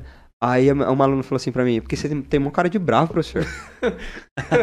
aí eu falei, tipo, eu? Sobrancelha baixa aí, meu, cara. ah, o cara contou uma piada, eu tô rindo até agora da piada. Como é que você vai falar que eu tenho que eu tenho cara de bravo, né, e tal? Mas aí meu amigo falou isso pra mim. E não, não foi nem observação minha, foi observação de um amigo meu, o cara mora comigo. Ele falou, Gui, homens sobrancelha baixa parecem mais bravos. E aí eu comecei a pesquisar os caras, George Clooney, Brad Pitt, e você pode reparar. O Leonardo DiCaprio, ele tem a sobrancelha mais alta que o Brad Pitt, e ele parece ser muito mais gente boa que o Brad Pitt. Gente boa, no sentido de, Sim, tipo, sim, sim, é um cara ideia. amigável. Enquanto o Brad Pitt parece. Parece que você vai falar com o cara, ou você acerta a frase perfeita ou ele não vai olhar pra sua cara. Ele tem essa cara, não tem? Tem. Tipo, o cara, tipo. Ele tem uma voz mó grave, né? E tal. Mas são esses pequenos detalhes. Então, peito, maxilar. Maxilar também. Quanto mais largo o maxilar de um homem, mais testosterona tem no corpo. Mais você Caraca. respeita. Você não sabia disso? Não. Total. Quanto mais largo é o maxilar, mais testosterona. Então. E agora tem harmonização facial, né? Ah, mete a harmonização e já era, né? Barba, maxilar, Barba, é, é, barba é músculo, músculo, tudo isso é, reflete testosterona, entendeu? Genética e testosterona. Caraca, meu. Entendeu? Não sabia. Então, você vê que eu- eu não presto atenção só em fatores, é, fatores comportamentais da linguagem corporal, eu presto atenção em fatores genéticos também. Entendeu? Então, esses tempos é, a gente tava conversando so- sobre futebol e tudo mais, e um cara falou, ô, mano, por que, que você não tentou virar jogador? Eu falei, amigo, eu tenho 1,70m, filho. Você acha que. Você olha os caras da copinha, os caras têm tudo em 87 pra cima. Você acha que eu tenho. Os caras me comia vivo, irmão, se eu fosse jogar bola com os caras hoje, entendeu? Então você começa a prestar atenção em fatores genéticos, você começa a tirar muita informação das coisas também. Entendeu? Sobre o corpo, por exemplo, uma fala. Se você fala assim, com as mãos pra cima, palmas da mão voltada pro céu, você é passivo. Você tem o hábito de pedir. Por isso que quando alguém pede alguma coisa pra você, a palma da mão vai pra cima. Você respeita a gente que pede? Você não respeita. Geralmente você fala, ah, tá bom, toma aqui, ou você segue sua vida. Palma da mão voltada pra baixo é ordem. Ei, ei, busca lá. Busca lá pra mim. Aqui, pra baixo. Aham. Você tende a respeitar, porque a autoridade vem de cima pra baixo. São esses pequenos detalhes que mudam tudo. Você sabe por que, que político fala com a, com a palma da mão à mostra? Persuasão? Persuadir? pra- Não, não, não, não. Os nossos ancestrais, quando iam trocar ideia pela primeira vez, eles, eles tipo, mostravam se tinha algum instrumento que oferecia perigo ou não pro outro. Então, a primeira coisa que a gente olhava quando via um ancestral que a gente não conhecia era a mão. Aperto Entendeu? de mão aqui. Exatamente. Não sei se a galera consegue ver, mas o pessoal antigamente apertava a mão aqui porque tinha um revólver aqui. Aham, exatamente, Então- cara. Então era, já testava, né? Já, em vez de pegar na mão, já pegava aqui. Esse cara tá de Ah, boa, esse cara porque tá armado. toda abordagem policial, por exemplo, põe a mão onde eu possa ver. Isso aqui é. Isso aqui, eu estou seguro. Pode ficar tranquilo, pode falar. Por que, que ladrão, quando mete a arma na tua cara, fala levanta a mão? Mostra a mão. Me mostre segurança. Mostre pra mim que você não vai fazer nada comigo. Então, a mesma coisa, por exemplo, político mostra a mão é.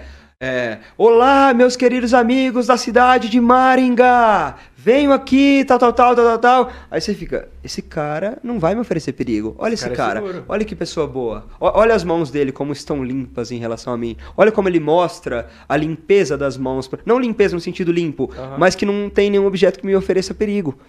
Então, isso lá no nosso inconsciente, não tô falando que você vai olhar e falar, ah, agora tá me oferecendo perigo. Não é assim. Tanto que muita gente pode olhar e falar o que eu tô falando, ah, esse cara tá falando. Mas é inconsciente a parada. É lá no subconsciente mesmo. Você aceitando ou não, tá acontecendo. Exatamente. Exa você querendo ou não, meu É. Você concordando com o que eu tô falando ou não. O Tá- sol nasce todo dia. Você querendo ou não. É, exatamente, tá. exatamente, velho. Então, não tô, não tô preocupado, não tô perguntando a tua opinião. Isso é, um- é um fato, é um- entendeu? Então, a gente tende a, a. Qual que é a palavra? Prestar muito mais atenção em pessoas que, que falam com a mão no bolso, por exemplo. É, atenção no sentido de preocupação. Eu não confio nessa pessoa. Sim. Entendeu? E a gente tende a ficar muito mais seguro e confiante com pessoas que falam com a mão à mostra, entendeu? Isso é interessante, cara. Você vê o papo interessantíssimo. O meu e-book é sobre isso, cara. É mesmo? Vou lançar um e-book em fevereiro Fala aí agora. como é que a galera vai, con- consegue achar, dá o... Dá Consegue, aí. entra no meu Instagram lá que, que tá lá o link pra você entrar na fila e tal. E assim que lançar o e-book. O e-book é só sobre linguagem corporal, cara. Cara, Qual isso que é é teu inter- Instagram? Guilherme Batilani. Batilane. Batilane. Eu falei B-A-L-E. Baliane, cara. Falou É- Bariani, é. Ó, é Batilane, Batilane, gente, pelo Batilane. amor de Deus. Ah, italianão. Tem dois T, tem o quê? Não, Batilane. Do jeito que se fala, é. Do jeito que se fala, é.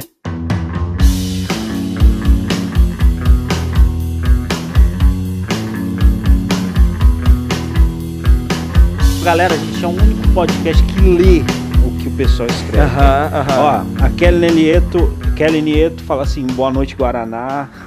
Carai. Verdade, tá em tem casa. papo do Guaraná, né? Tem, tem. Daniela tá Bom. batendo. A Daniela tá mandando é, emoji aqui, né? Tá tem. curtindo Show, bastante. show. Tamo aí, Guaraná valeu. tal, colocou aqui uma pergunta. E o Alex diz o seguinte, cara, que eu acho que é, é interessante, bem relevante aí, ó. Tá dando retorno aí. É ao vivo.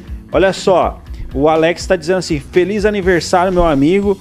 Conta pro pessoal sobre as teorias dos jogos aplicada no aspecto social. Caraca, que velho. isso- Massa, massa pergunta, hein, velho.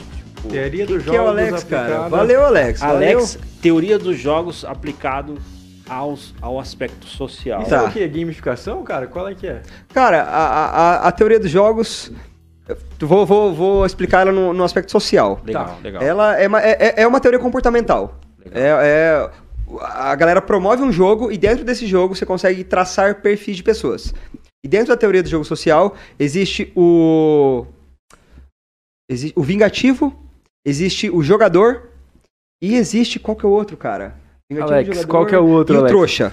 O trouxa. É, o trouxa no sentido Vingativo, tipo, jogador ou trouxa? O vingativo, o vingativo, jogador e o trouxa. É mais ou menos assim o jogo. Vamos tentar explicar. É, nós, vamos, nós vamos sentar pra jogar e você não sabe como que é o jogo, como que o jogo funciona. Tá. É, você vai receber tipo 10 moedas e eu vou receber 10 moedas E, e ninguém explica o jogo pra gente. Ninguém explica o jogo. Tá, Cês- então a gente cês- tem 10 moedas cada um. a gente tem 10 moedas cada um. E aí o jogo é, você coloca ou não coloca moeda. Esse é o jogo.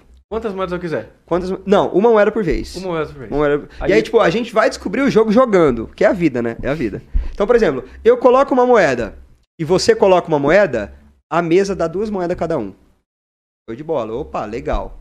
Você coloca uma moeda e eu não cole... co- coloco, eu ganho três moedas e você perde a tua moeda. Certo? Tá. Aí tá. É, é, eu coloco uma moeda, você não coloca. É, você ganha três moedas e eu é, perco a minha Você moeda. sua mo- você perde sua E moeda. se eu não coloco uma moeda e você não coloca uma moeda, a gente perde duas moedas. Esse é o jogo, entendeu? Tá. Entenderam a lógica do bagulho? Entendi. Aí e tá. É, e, e é sempre isso aí. Sempre isso. Não Esse vai- é o jogo. Tá. Não muda. Esse é o jogo. Aí o que acontece? Eu coloco, você coloca, os dois ganhou. Opa, jogar é legal, colocar moedas é legal, Uhum. certo? Só que eu, em algum momento eu quero testar o jogo. Certo. Sou um cara que joga, aí eu não coloco, cai três moedas. Carai, não colocar moedas é melhor do que, do que colocar. E ferro eu ganhei amigo. três. Ferro amigo, Uhum. certo? Aí, aí, é, essas duas opções, né? Colocar ou não colocar. Certo. O que acontece? Resultado final do jogo. Se eu coloco toda hora, toda hora, toda hora, em algum momento eu começo a perder moeda. Sim, porque o Só- cara não coloca. Porque o cara não coloca e ganha mais. Toda hora, eu tô sempre colocando. Então você é trouxa. Eu começo a acreditar que o cara vai uma hora ser legal comigo. Ele vai ser legal, eu vou ganhar a moeda. Colocar toda hora é o perfil trouxa, certo? Perfil vingativo. Coloca uma moeda. Coloca uma moeda. Coloca uma moeda. Você não coloca, não quero jogar mais. Não vou jogar, não vou jogar, vou ficar com as minhas moedas aqui. A Foda-se, é não vou minha, jogar. a falta é bola minha. é minha, dá a bola, eu tô indo embora amanhã, vem me buscar. É, esse é o perfil vingativo. E tem o perfil jogador, que é o tipo, ah, cara, não colocou agora. Às vezes ele tá chateado, às vezes ele tá triste, que é a mesma coisa funciona com mulher, cara. Às vezes não tá num dia legal, não quer me ver, mas tá, toma uma moeda aqui. Ah, mas não vai colocar mesmo a moeda? Vou tentar mais uma vez. Coloca mais uma moeda. Não vai colocar? Pronto, recolhi meu jogo, vou pra casa, tem coisa melhor pra fazer. Entendeu? Caraca, não. Então é, o- que- é o, é o trouxa ou o O vingador? vingativo e o tolerante. Tolerante. Do ponto de vista estatístico, Ah, ser tolerante é sempre a melhor opção. Nem Beleza. trouxa, nem vingativo. Nem tipo, eu vou investir na menina, eu vou investir na menina, independente da, da resposta dela, eu vou continuar investindo. Não dá certo, cara. Não. Não, dá. sabe? Pessoa, eu- eu lembro que quando eu era criança, eu lembro que se eu caprichasse muito no meu depoimento do Orkut, a menina ia gostar de mim. Meu irmão, não tem nada a ver uma coisa com a outra. Não é, ah, quanto mais caro o teu buquê, quanto mais caro o combo que você paga na balada. Não é isso. Ou ela tem conexão, admira você e tem vontade de ficar com você, não, não, não muda nada. Você dá um puta buquê ou dá um puta, uma puta declaração de amor pra ela, entendeu? Então não adianta ser trouxa, ficar investindo, investindo, investindo, como se uma hora a menina, não, uma hora ela vai perceber o quanto eu amo ela e vai me procurar. Vai não, mano. não vai rolar. Esquece essa porra, tá ligado? Não vai rolar. Você é bonzinho. E nem o vingativo. Nem o vingativo. É, Eu tenho uma frase com meus amigos que é uma brincadeira nossa que eu sempre falo: orgulho não come ninguém. Tipo, você investiu na menina. Aí ela falou não pra você, você nunca mais fala com ela. Não vai adiantar nada, entendeu? Você vai ficar lá com a tua autoestima melhorzinha, mas você nunca mais vai ver ela na tua vida. Então calma, pô. Às vezes ela não tá no dia bom. Às vezes ela tem bastante gente de opção, ela não é você o caso. O cara tem que umas quer. moedas ali, ela também tem umas moedas ainda. Exato. Nossa, Relaxa. maravilhoso. Exa então, tipo, calma, tá ligado? Volta pro Calma. jogo depois, mano. Isso, pô. não adianta você querer meter o louco e dar Não uma de tem regra radical. pra jogar a moeda na hora, certo? Você E- pode dar um tempinho antes de uma jogada. Exatamente, mano. Depois você vê isso aí, cara. Relaxa. Joga com as moedas que você tem agora, deixa ela jogar com as moedas dela. Depois vocês voltam a jogar em outro dia. Entendeu? Exato. Mano, por definição, Genial, ser cara. radical não funciona. Nem vingativo e nem trouxa. Seja tolerante e jogue o jogo. Aprenda a sair quando precisar sair. Uhum. Vaza quando precisa vazar. E aprenda a parar de investir quando não for o caso. E, Tá e, ligado? cara, e eu acho que a gente também tem que aprender a aceitar investimento. Total, total, A- total. a- aceitar investimento de vez em quando. Porque tem, tem essa ideia de que só você coloca, ou Aham. sei lá, ou você só sai, né, o cara, beleza, já que né, não vai dar Aham. nada, eu vou sair. Mas às vezes a pessoa colocar uma moeda e você não colocar, também tudo bem. Total, Às vezes total. tudo bem. E, cara, quanta gente, quantas pessoas legais a gente não botava fé no começo, né? Depois descobriu que a pessoa é, é do caralho, né? Não, a Carol É, Garcia é falou isso verdade. aqui semana passada. Ela falou, meu, agora, às vezes você tá aí preocupadão, sabe? Tirando a tua cabeça do sério por causa de um cara ou de uma menina Aham, que, aham. que você gosta agora e, e isso tá fechando seus olhos pra alguém que tá Pra- do seu lado aí. pra alguém- ou pra alguém que não tá do seu lado, mas Aham, que vai passar por você. Então, vida que segue. Eu sempre, eu, eu, eu- muito raro, se for necessidade mesmo, eu andar na rua é, mexendo no celular, tá ligado? É, e aí, e aí eu, às vezes eu passo uma menina muito gata e via de regra elas estão mexendo no celular enquanto, enquanto an- andam na rua, né? E não é sobre mim essa parada. Mas às vezes o amor da tua vida tá passando por você, meu irmão. Mexendo no celular. E você tá mexendo no celular. Entendeu a parada? Então, a, a- a gente fica. E, e- e você pode reparar. Esses Caraca, dias eu, você falou um negócio. eu li uma parada muito forte que ela falava assim: a gente tá tão preocupado com os amores é, românticos que a gente esquece todos os amores que existem à nossa volta. Então, tipo, ah, a menina me dispensou. Mano, tua mãe te ama, teu pai te ama, teu irmão te ama, teus amigos te amam. Porra, Caramba, velho. Porra. caramba, é. A, a tua prioridade é realmente. O, o único amor que importa na tua vida é o amor romântico? Sabe? É, é- é- é sério isso? Ah, mas a menina que eu amava me desprezou. Tá, meu irmão, você tem amor pra caralho na tua vida ainda. Só muda o foco. Só, tipo, Relaxa, é, só joga, o- joga o foco da tua vida pra, pro amor que você tem. Só que é, isso, do ponto de vista comportamental, é muito louco. Por quê? Porque o sim, você já tem ele. O não, ele é pra sempre. Por isso que o não chama muito mais a nossa atenção do que o sim. Entendeu? Aham. A Lamborghini, é, que muito, quase ninguém no planeta Terra vai ter, é, chama muito mais atenção do que o carro que você tem. Porque o não, ele é eterno. E o sim, é, ele é pra sempre. O, o sim, ele é, ele é momentâneo. Tanto que o, o próximo passo depois do nosso sim é outro sim. Já reparou, né? Ah, eu realizei meu sonho. Qual que é o próximo passo, então? Porra, você curte pelo menos teu sonho, caralho? Caraca, É mano, verdade, É verdade. Já reparou isso, Verdade, isso. Ah, A galera, a galera eu, ó, Alcançamos sim, próximo sim. Qual que é o próximo sim? Porque a gente precisa de mais sims, entendeu? Um não, ele é pra sempre. Um não é pra sempre. É por isso que o não ele é tão, ele toca tanto na gente. A menina que a gente não conquistou é pra sempre. Você não foi aceito na faculdade. Você não- é, Não. aquilo lá sempre vai te machucar. Você não passou na pública, né? E aí aquilo sempre vai te ferir, porque é pra sempre. Você, pra, Ah. você nunca, você nunca vai passar, é, sei lá, com, com a idade que você tinha, entendeu? Sim, sim. Aquele Então, não é aquele não, algo. aquele não é pra sempre. Talvez você passe com 30 anos na faculdade, mas aquele não ele é pra sempre. Sempre vai tocar na tua ferida. Sempre vai te machucar. Cara, eu nunca tinha Entendeu? pensado dessa forma. Mas acho que eu- tá tendo treta aqui na- na- nos comentários. Tá tendo treta? Legal, vambora. Vamos tretar também. É o seguinte, ó. a, a Kelly falou pra gente aqui, um abraço pra Kelly. Kelly Um abraço, Nieto. Kelly. Legal. Tá bem participativa, ela falou assim. ah, é aqui que perguntou do Guaraná, inclusive, que a gente não respondeu ainda a parada do Guaraná. Mas Tá. vamos lá. Ela falou: mulher é jogadora vingativa. Aí a Nívia falou: depende, Kelly. e a Kelly falou: eu sempre fui, Nívia. Enfim, a Nívia, eu sou de boa com esse lance de, de vingança. Será que tô vivendo errado? Cara, não existe modelos certos de se viver a vida, tá ligado? Existem modelos que funcionam melhor pra você. Eu, eu nunca vou cagar regra do jeito que você tem que viver a tua vida, do jeito que o autor tem que viver a vida dele. Eu esqueci o nome. André, do jeito que o André tem que viver a vida dele. Isso aí, e, e às vezes as pessoas me chamam de, de coach, eu fico, mano, que coach? Eu não faço a menor ideia do que, que eu tenho que te falar, tá ligado? do jeito que você tem que fazer as coisas. Eu, eu, Não, é, eu- eu eu vou falar o que funciona pra mim Com certeza. funcionou pra mim, talvez funcione pra você, talvez não funcione. Então, ah, mas é, qual que é o modelo certo? Não sei, velho. Tem muita gente que, por exemplo, e eu tenho amigos que são assim. Eu tenho amigos que o não machuca tanto ele que ele nunca mais procura. Porque se ele ir de novo e tomar outro não, vai doer muito. Então ele prefere não arriscar mais. É, isso é com ele. Ele sabe o, o, o que ele tem que fazer. É tudo. É, o nome das meninas é a Kelly e, a, Nívia. Hã? Isso. A Kelly é a Nívia. Tudo é uma, uma promoção de autoconhecimento. O que te machuca menos, o que te faz mais feliz, o que te dá mais equilíbrio, o que funciona melhor para você. Sabe, se você sofreu um trauma muito grande de um de um de uma de um fora que você tomou, de um cara que você estava apaixonado e o cara te tratou mal e te machuca muito um relacionamento, eu entendo perfeitamente o fato de você pular fora de relacionamentos.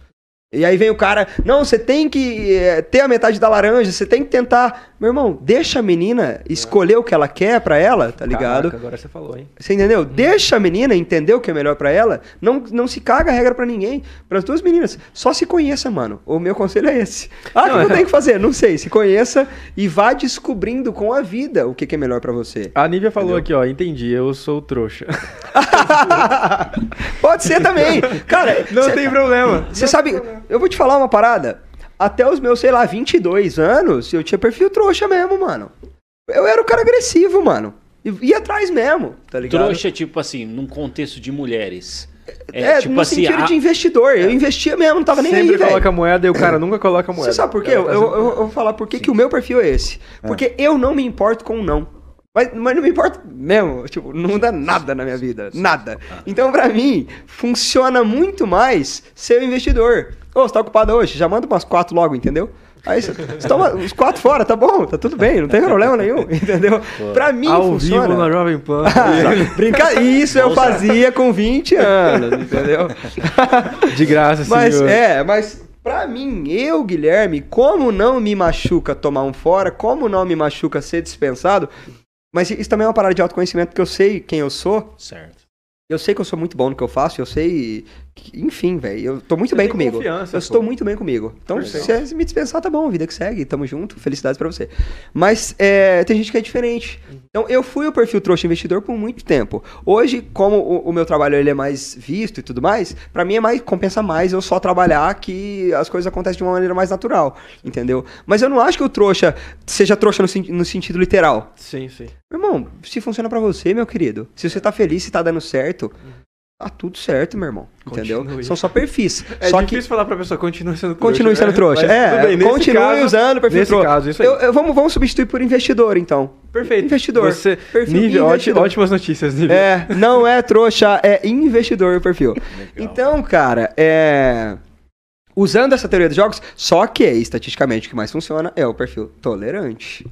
Você sofre menos, porque você vaza quando tem que vazar, você para de investir quando precisa investi- é, parar de investir, e você sabe a hora de reinvestir. Entendeu? Perfeito. Perfeito. Essa, essa é a parada. Saber quando jogar também. Saber quando jogar, saber quando botar o time em campo, saber quando tirar o time de campo. Entendeu? Interessante, cara. Cara, o cara, eu, eu, é, já consumi bastante. O cara aí viralizou, né, cara? Pô, que É, foda. do nada, tipo assim, é, você, Verdade. que nem você tava comentando, né? Tipo, Dois mil seguidores. Tinha, é, Três meses atrás você tinha dito? três mil, tinha dois mil seguidores, velho. Caraca. De repente. E tom, nem tinha. TikTok, nem tinha nada, tá ligado? E sua ascensão foi no TikTok? A primeira, mas ah, depois não. Depois foi. A primeira, olha que louco, né? Eu tava conversando com um amigo e eu, e eu ia lá na UEM gravar vídeo com mato no fundo, falar sobre comportamento humano com os grilos fazendo barulho atrás, com a cigarra gritando. Aham. Mas enfim, raçudo ali, cara. Sempre acreditei no meu trabalho, sempre acreditei no meu potencial. E isso é, é- é- eu acho que é isso que torna, me tornou, me faz diferente e faz diferente as pessoas que conseguem ir um pouco mais longe. Que eu falei isso numa live ontem, antes de ontem. É, para mim, a- apesar de eu adorar elogios, apesar de eu adorar as pessoas virem ressignificar o meu trabalho, é indiferente pra mim do ponto de vista do meu trabalho, elogio ou crítica. Não muda nada pra mim. Perfeito. Sem elogios não me fazem continuar, porque eu já ia continuar. Aham. Sem críticas não me fazem parar, porque eu já ia continuar.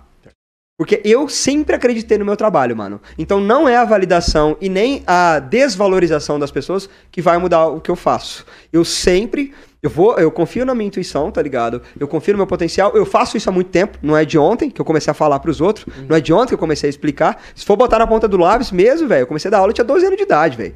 Caraca. Entendeu? Então faz uns 15 anos que eu tô explicando o conhecimento que eu tenho pras pessoas, entendeu? Nossa. Eu sempre acreditei no meu trabalho. E isso é uma, uma parada que eu falo pras pessoas. Primeiro de tudo, mano, de tudo, pra você começar qualquer coisa, acredita no teu trampo. E não é motivacional essa parada, é real. Acredita no teu trampo. Porque o que acontece? Você não acredita nele, primeira pessoa que fala pra você, ah, mano, sei não, hein? Você pula fora. É. Primeira crítica, você pula fora. Então você tem que ser muito sólido, mano. Você tem que ter muita firmeza pra falar: eu acredito no meu trabalho e eu vou fazer meu trabalho, independente de qualquer coisa que aconteça, tá ligado? E é por isso que eu gravava aula na UEM. Por isso que eu ia lá na puta que o pariu, no meio do mato, porque aí os carros não passavam, não tinha barulho, né? Foi foda você achar um lugar silencioso em Maringá. Só os e eu não tenho estúdio, eu não tenho estúdio, tá ligado? Nossa, mosquitaiada, o que eu fazia assim no meio dos vídeos, velho? Porque não era muito mosquito, velho. E aí, gra- gravei, gravei. Óbvio que no começo a galera ria da minha cara. É óbvio, mano. Eu lembro que, tipo, meu primeiro vídeo deu, sei lá, uns 80 compartilhamentos.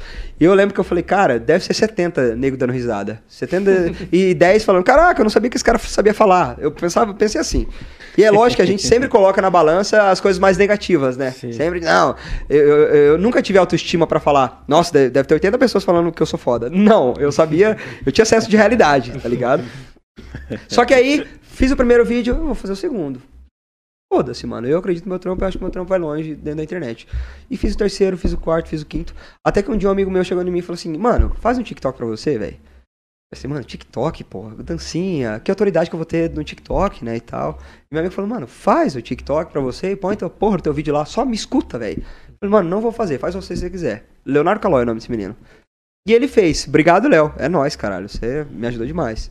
Fez meu TikTok, botei um vídeo lá eu falando, sei lá, 600 visualizações. Aí eu falei pra ele, você viu que não funciona? Ô caralho, não tem nada a ver um bagulho com o outro. Ele, mano, calma, põe um segundo. Botei o segundo, mil visualizações, du- duas mil. Eu falei, mano, não funciona, o bagulho é dancinha, o bagulho é viral, não vai rolar. Mano, põe o terceiro, só que um pouco mais polêmico. Aí teve um vídeo que eu tava explicando do- das questões comportamentais de homem que tem pau pequeno, tá ligado? Que o cara, ele tenta buscar a autoafirmação e a autoconfiança de outras formas. Seja mostrando que é fortão, seja mostrando dinheiro, então... Carro alto. parará. É, é, rebaixando o carro, sei lá, É. tentando chamar a atenção de alguma forma. É, geralmente por, porque biologicamente não ajudou muito, né? E aí eu fiz esse vídeo, aí esse vídeo bateu 27 mil. Opa, temos alguma coisa aí, temos alguma coisa aí, 27 mil é massa. Sim. Porque até então, o meu vídeo mais visto no Instagram tinha 4 mil. Foi meu primeiro. O Instagram quis me ajudar, ele jogou o algoritmo lá em cima pra eu continuar gravando mais vídeo, né? Te incentivou. me incentivou a postar mais conteúdo. Aí 27 mil, eu falei, pô, 27 mil eu nunca cheguei. Até liguei pra minha família, pô, 27 mil pessoas viram meu vídeo, caralho, tô estourado, tô famoso. rico, sou famoso e tal. Aí, beleza. Aí o Vini me, me chamou, velho. O Vini me chamou, falou, mano, fala de comportamento humano, tal, tal, tal, nunca trouxe esse tema pro meu podcast, você quer vir? Vir pra cá? Falei, Mano, vambora. Gravei o podcast, e eu falei, cara, não é possível que não saia corte nenhum, porque como eu falo de uma maneira muito agressiva e fácil ao mesmo tempo, falei, não, corte vai ter, cara. Fiz o corte, joguei. Eu tava trabalhando com meu pai no dia, a gente tava no. Meu, meu pai trabalha com, com caminhão, sabe? E a gente tava numa oficina arrumando um, um dos caminhões. E eu falei, pai, dá licencinha aqui rapidinho, deixa eu fazer um negócio. Não, volta aqui, já, já eu volto. Aí eu postei um corte do Vini no, no TikTok. E aí, 27 mil visualizações. Não deu um milhão e meio, mano? Caraca. Numa parada? Nossa. Mas deu 27 um mil, milhão. 27 mil ficou Não, obsoleto, ficou de qual que era o tema? Qual que era o Mano, tema? O tema era eu falando que não adianta você desejar mal para as pessoas que te prejudicaram, porque isso só vai machucar, só vai gastar emocional teu. A pessoa que prejudica o outro, ela já tá machucada emocionalmente. Não adianta você se machucar também. Então, tipo, ah, só que eu falava em primeira pessoa, porque causa mais impacto. Sim. Sim. Aí eu falei, cara, quando uma pessoa faz uma cagada muito grande comigo, eu não vou ficar desejando ruim pra ela. Ela que viva a vida dela. Eu vou. Que ela que dê certo pra ela não prejudicar outras pessoas. Entendeu? Então, aí eu falei, eu não tenho raiva dessa pessoa. Eu só quero que ela não encha mais meu saco, que ela toque a vida dela. E que melhor ainda se, se as coisas derem certo pra ela. Pelo menos ela não vai foder a vida de, das outras pessoas.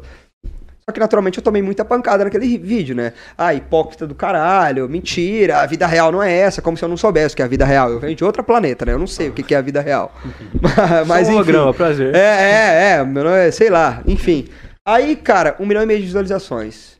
Eu liguei pro Léo, falei, mano do céu, você viu, você viu isso, cara?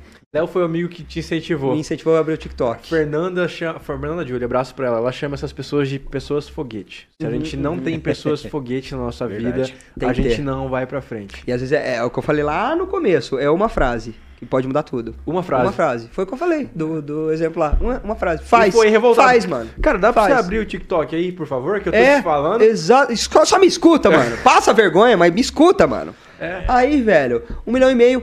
Eu lembro que o- a minha média de ti- TikTok era 4 mil seguidores por dia.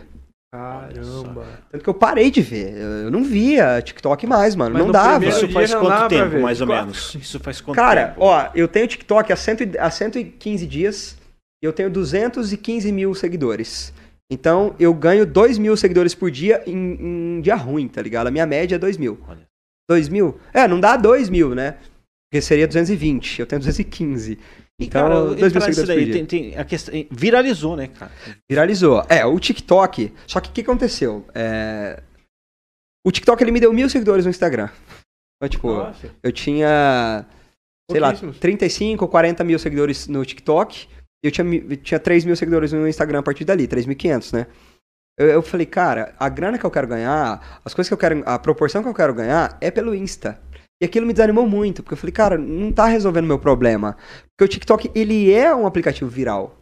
Ele é. é, é, é, tanto que ele, ele nem ele mostra o que você gosta e tudo mais, mas ele também mostra muita coisa que você não gosta pra viralizar o bagulho mesmo. E o Insta não. O Insta ele é muito mais orgânico. Muito mais orgânico. E aí eu falei, cara, que foda, né? Não tá acontecendo o que eu queria e tudo mais, mas vamos lá, vamos insistir. Continuei postando ali, mano. Pra dar 10 mil, pra dar 8 mil visualizações. Eu lembro que os bons no Insta dava 8 mil, dava 6 mil. Os bons. Cortes. Enquanto que no TikTok eu batia 700 mil visualizações, tá ligado? A entrega tava absurda. Tava, não, tava. O TikTok foi meu pai no bagulho. Os caras. Mano, entrega tanto que eu absurda. tenho, eu tenho 30 vídeos no TikTok. Se não me engano, 8 tem mais de milhão, mano. Nossa. É muito viral, velho. Tipo, e vídeos com 3 milhões, com 4 milhões, com 2 milhões, entendeu? Então, sei lá, mais quase um terço do meu, do meu conteúdo do TikTok é, é milionário que fala, né? Tem mais de um milhão de visualizações. Que legal, E velho. os outros beiram, tipo, 400 mil, 700 mil, enfim, vamos lá. Massa, Fui pro velho. Instagram. Continuei postando. Até que um belo dia, uma página pequena, que tinha 2 mil seguidores, postou um corte de um vídeo meu que tava no TikTok. Tava no TikTok. Que é a frase, minha frase que mudou tudo, né? Quando você vê alguém fazendo uma coisa e você achar que o que ela tá fazendo é fácil, é porque a pessoa é muito boa no que ela tá fazendo. Tá ligado? Essa é a frase que meio que mudou tudo pra mim.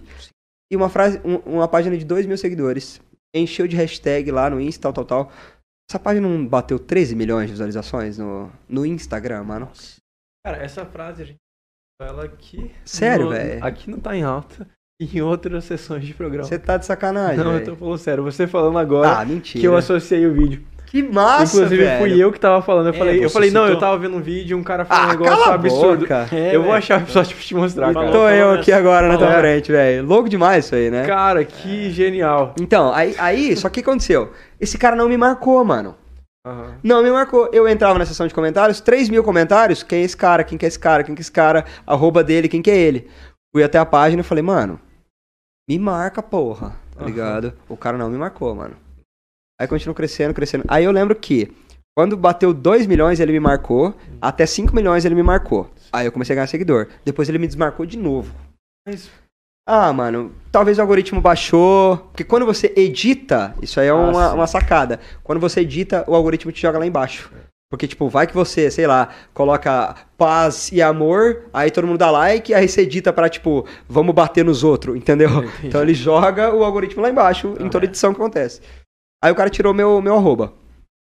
Aí eu vi ele crescendo, vi ele crescendo. Falei, ah, mano, pensei, pensei comigo, mano, ah, velho, é, é a minha cara que tá ali, é minha mensagem, tá bom, não vou ficar. tá gerando autoridade Tá, pra você de é, qualquer forma. vambora. Hum. Só que, é, onde que eu tava? Ah, mano, ele não ganhou 30 mil seguidores com o meu vídeo, velho? Ele tem mais seguidor que eu. Caramba. Um Aí, corte. beleza, um corte. Um é, corte. 15 segundos de vídeo, né? Aí o que aconteceu? Graças a Deus, ele deixou o áudio liberado. O áudio estava aberto. Sabe aquela frase? 35 mil pessoas usaram aquela frase em vídeos pessoais, mano. Caramba. 35 mil pessoas usaram aquela frase. Só que as pessoas não conseguiam me achar. Porque o áudio era da página do cara, não era meu áudio. Eles achavam o cara. Achava o cara, achava a página do cara. Enfim, mano. Foda-se, maluco. O importante é, que- é a minha mensagem e Sim. que ela chegou. Impactou as pessoas. E qual que é o nome desse cara aí, desse Ah, vagabundo? eu, eu não sei o nome dele, cara. O nome dele eu não sei. Mas a gente, Não, a gente trocou uma ideia, tá ligado? Sim. E ele falou: não, mano, a gente vai se ajudar, vamos crescer junto. Eu falei, não, vambora. Só que muitas e muitas páginas começaram a compartilhar esse vídeo. Me seguir, tipo, um nego grande, muita gente tipo, de perfis milionários, é, no sentido de, de seguidores, Seguidores. começaram a, a compartilhar esse vídeo. Aí uma hora chegou em mim, né, mano? Aham. Finalmente. Aí, cara, muita gente começou a pegar os meus vídeos todos os meus vídeos e jogar nas páginas. Por isso que eu até brinquei com vocês. Eu entrava numa página, Leandro Carnal, Clóvis de Baus, Mário Cortella, Tito, uns caras massa pra caralho, e eu lá no meio, mano. Eu ficava, velho, o que eu tô fazendo essa página aqui, mano? Só que eu pensava, não, meu, tipo, na zoeira, eu sabia que minha mensagem era forte. e eu sabia que minha mensagem era autêntica. Às vezes não original, mas era autêntica. Sim. E aí começou a ganhar visibilidade, aí as pessoas começaram a chegar até mim. E, também trabalho ma- manual ali, mano. Entrava no vídeo, respondia todo mundo, mano. Quem que é esse cara? Sou eu, esse cara sou eu, esse cara sou eu. Entrava em alguns vídeos, ô, que legal que você usou meu áudio, que legal que você gostou da minha mensagem. Mano, e pau, pau ali. Eu falei, ah, as pessoas não vão me achar no, no automático, vão me achar comigo ali manual, então, tá é. E sem falar direct, mano. Eu sou o cara mais acessível que eu conheço, juro por Deus, velho. Juro por Deus. E, e eu sou exatamente o Não, é mesmo verdade. cara. Ó, a- rapidinho, a, a gente postou o seu conteúdo ali. Você já veio, compartilhou, conversou com a gente, uhum. republicou. Eu falei, caramba.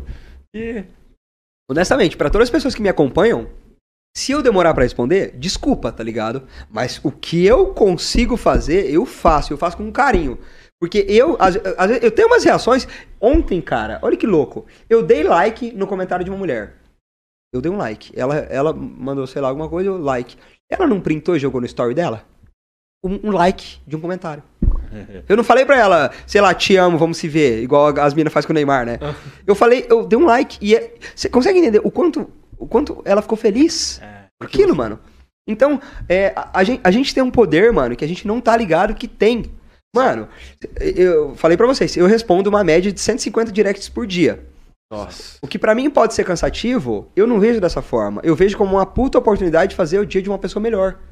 Porque, e, e eu recebo, a maioria, a maioria dos meus directs começam com, eu sei que você não vai ler essa mensagem, mas vou mandar mesmo assim. E aí, no mesmo dia, como assim eu não vou ler? Vou ler assim, cara. E aí eu li e eu não respondo com valeu, parça, é nóis. Eu respondo a mensagem, mano. Mandou textão? Textão explicando. É claro, às vezes tem cara que vem, ô, como que eu faço pra melhorar minha, minha comunicação? Ah, meu irmão, é uma questão de mentoria, tá ligado? É uma pergunta muito. Quantos dias você é quer que eu fico aqui, chegante. tá ligado? Eu não tenho esse tempo também, Mas agora mano. você tá lançando seu e-book, certo? Vou vender Então, meu... É, compra meu book, Aí eu... fala, meu, tá aí. Vamos fazer uma mentoria tá aqui, tá aqui, junto. É. acompanhando. Mas o trabalho de estar ali fazendo o dia da pessoa melhor, mano, enquanto eu aguentar fazer, eu vou fazer. E eu espero que chegue uma hora que eu não aguente mais. Porque eu quero, tipo, estar em vários lugares, eu quero viajar. E eu preciso dormir também, né, mano? Os, os últimos três meses eu não dormi, velho. Eu dormi, tipo, quatro, cinco horas por noite só.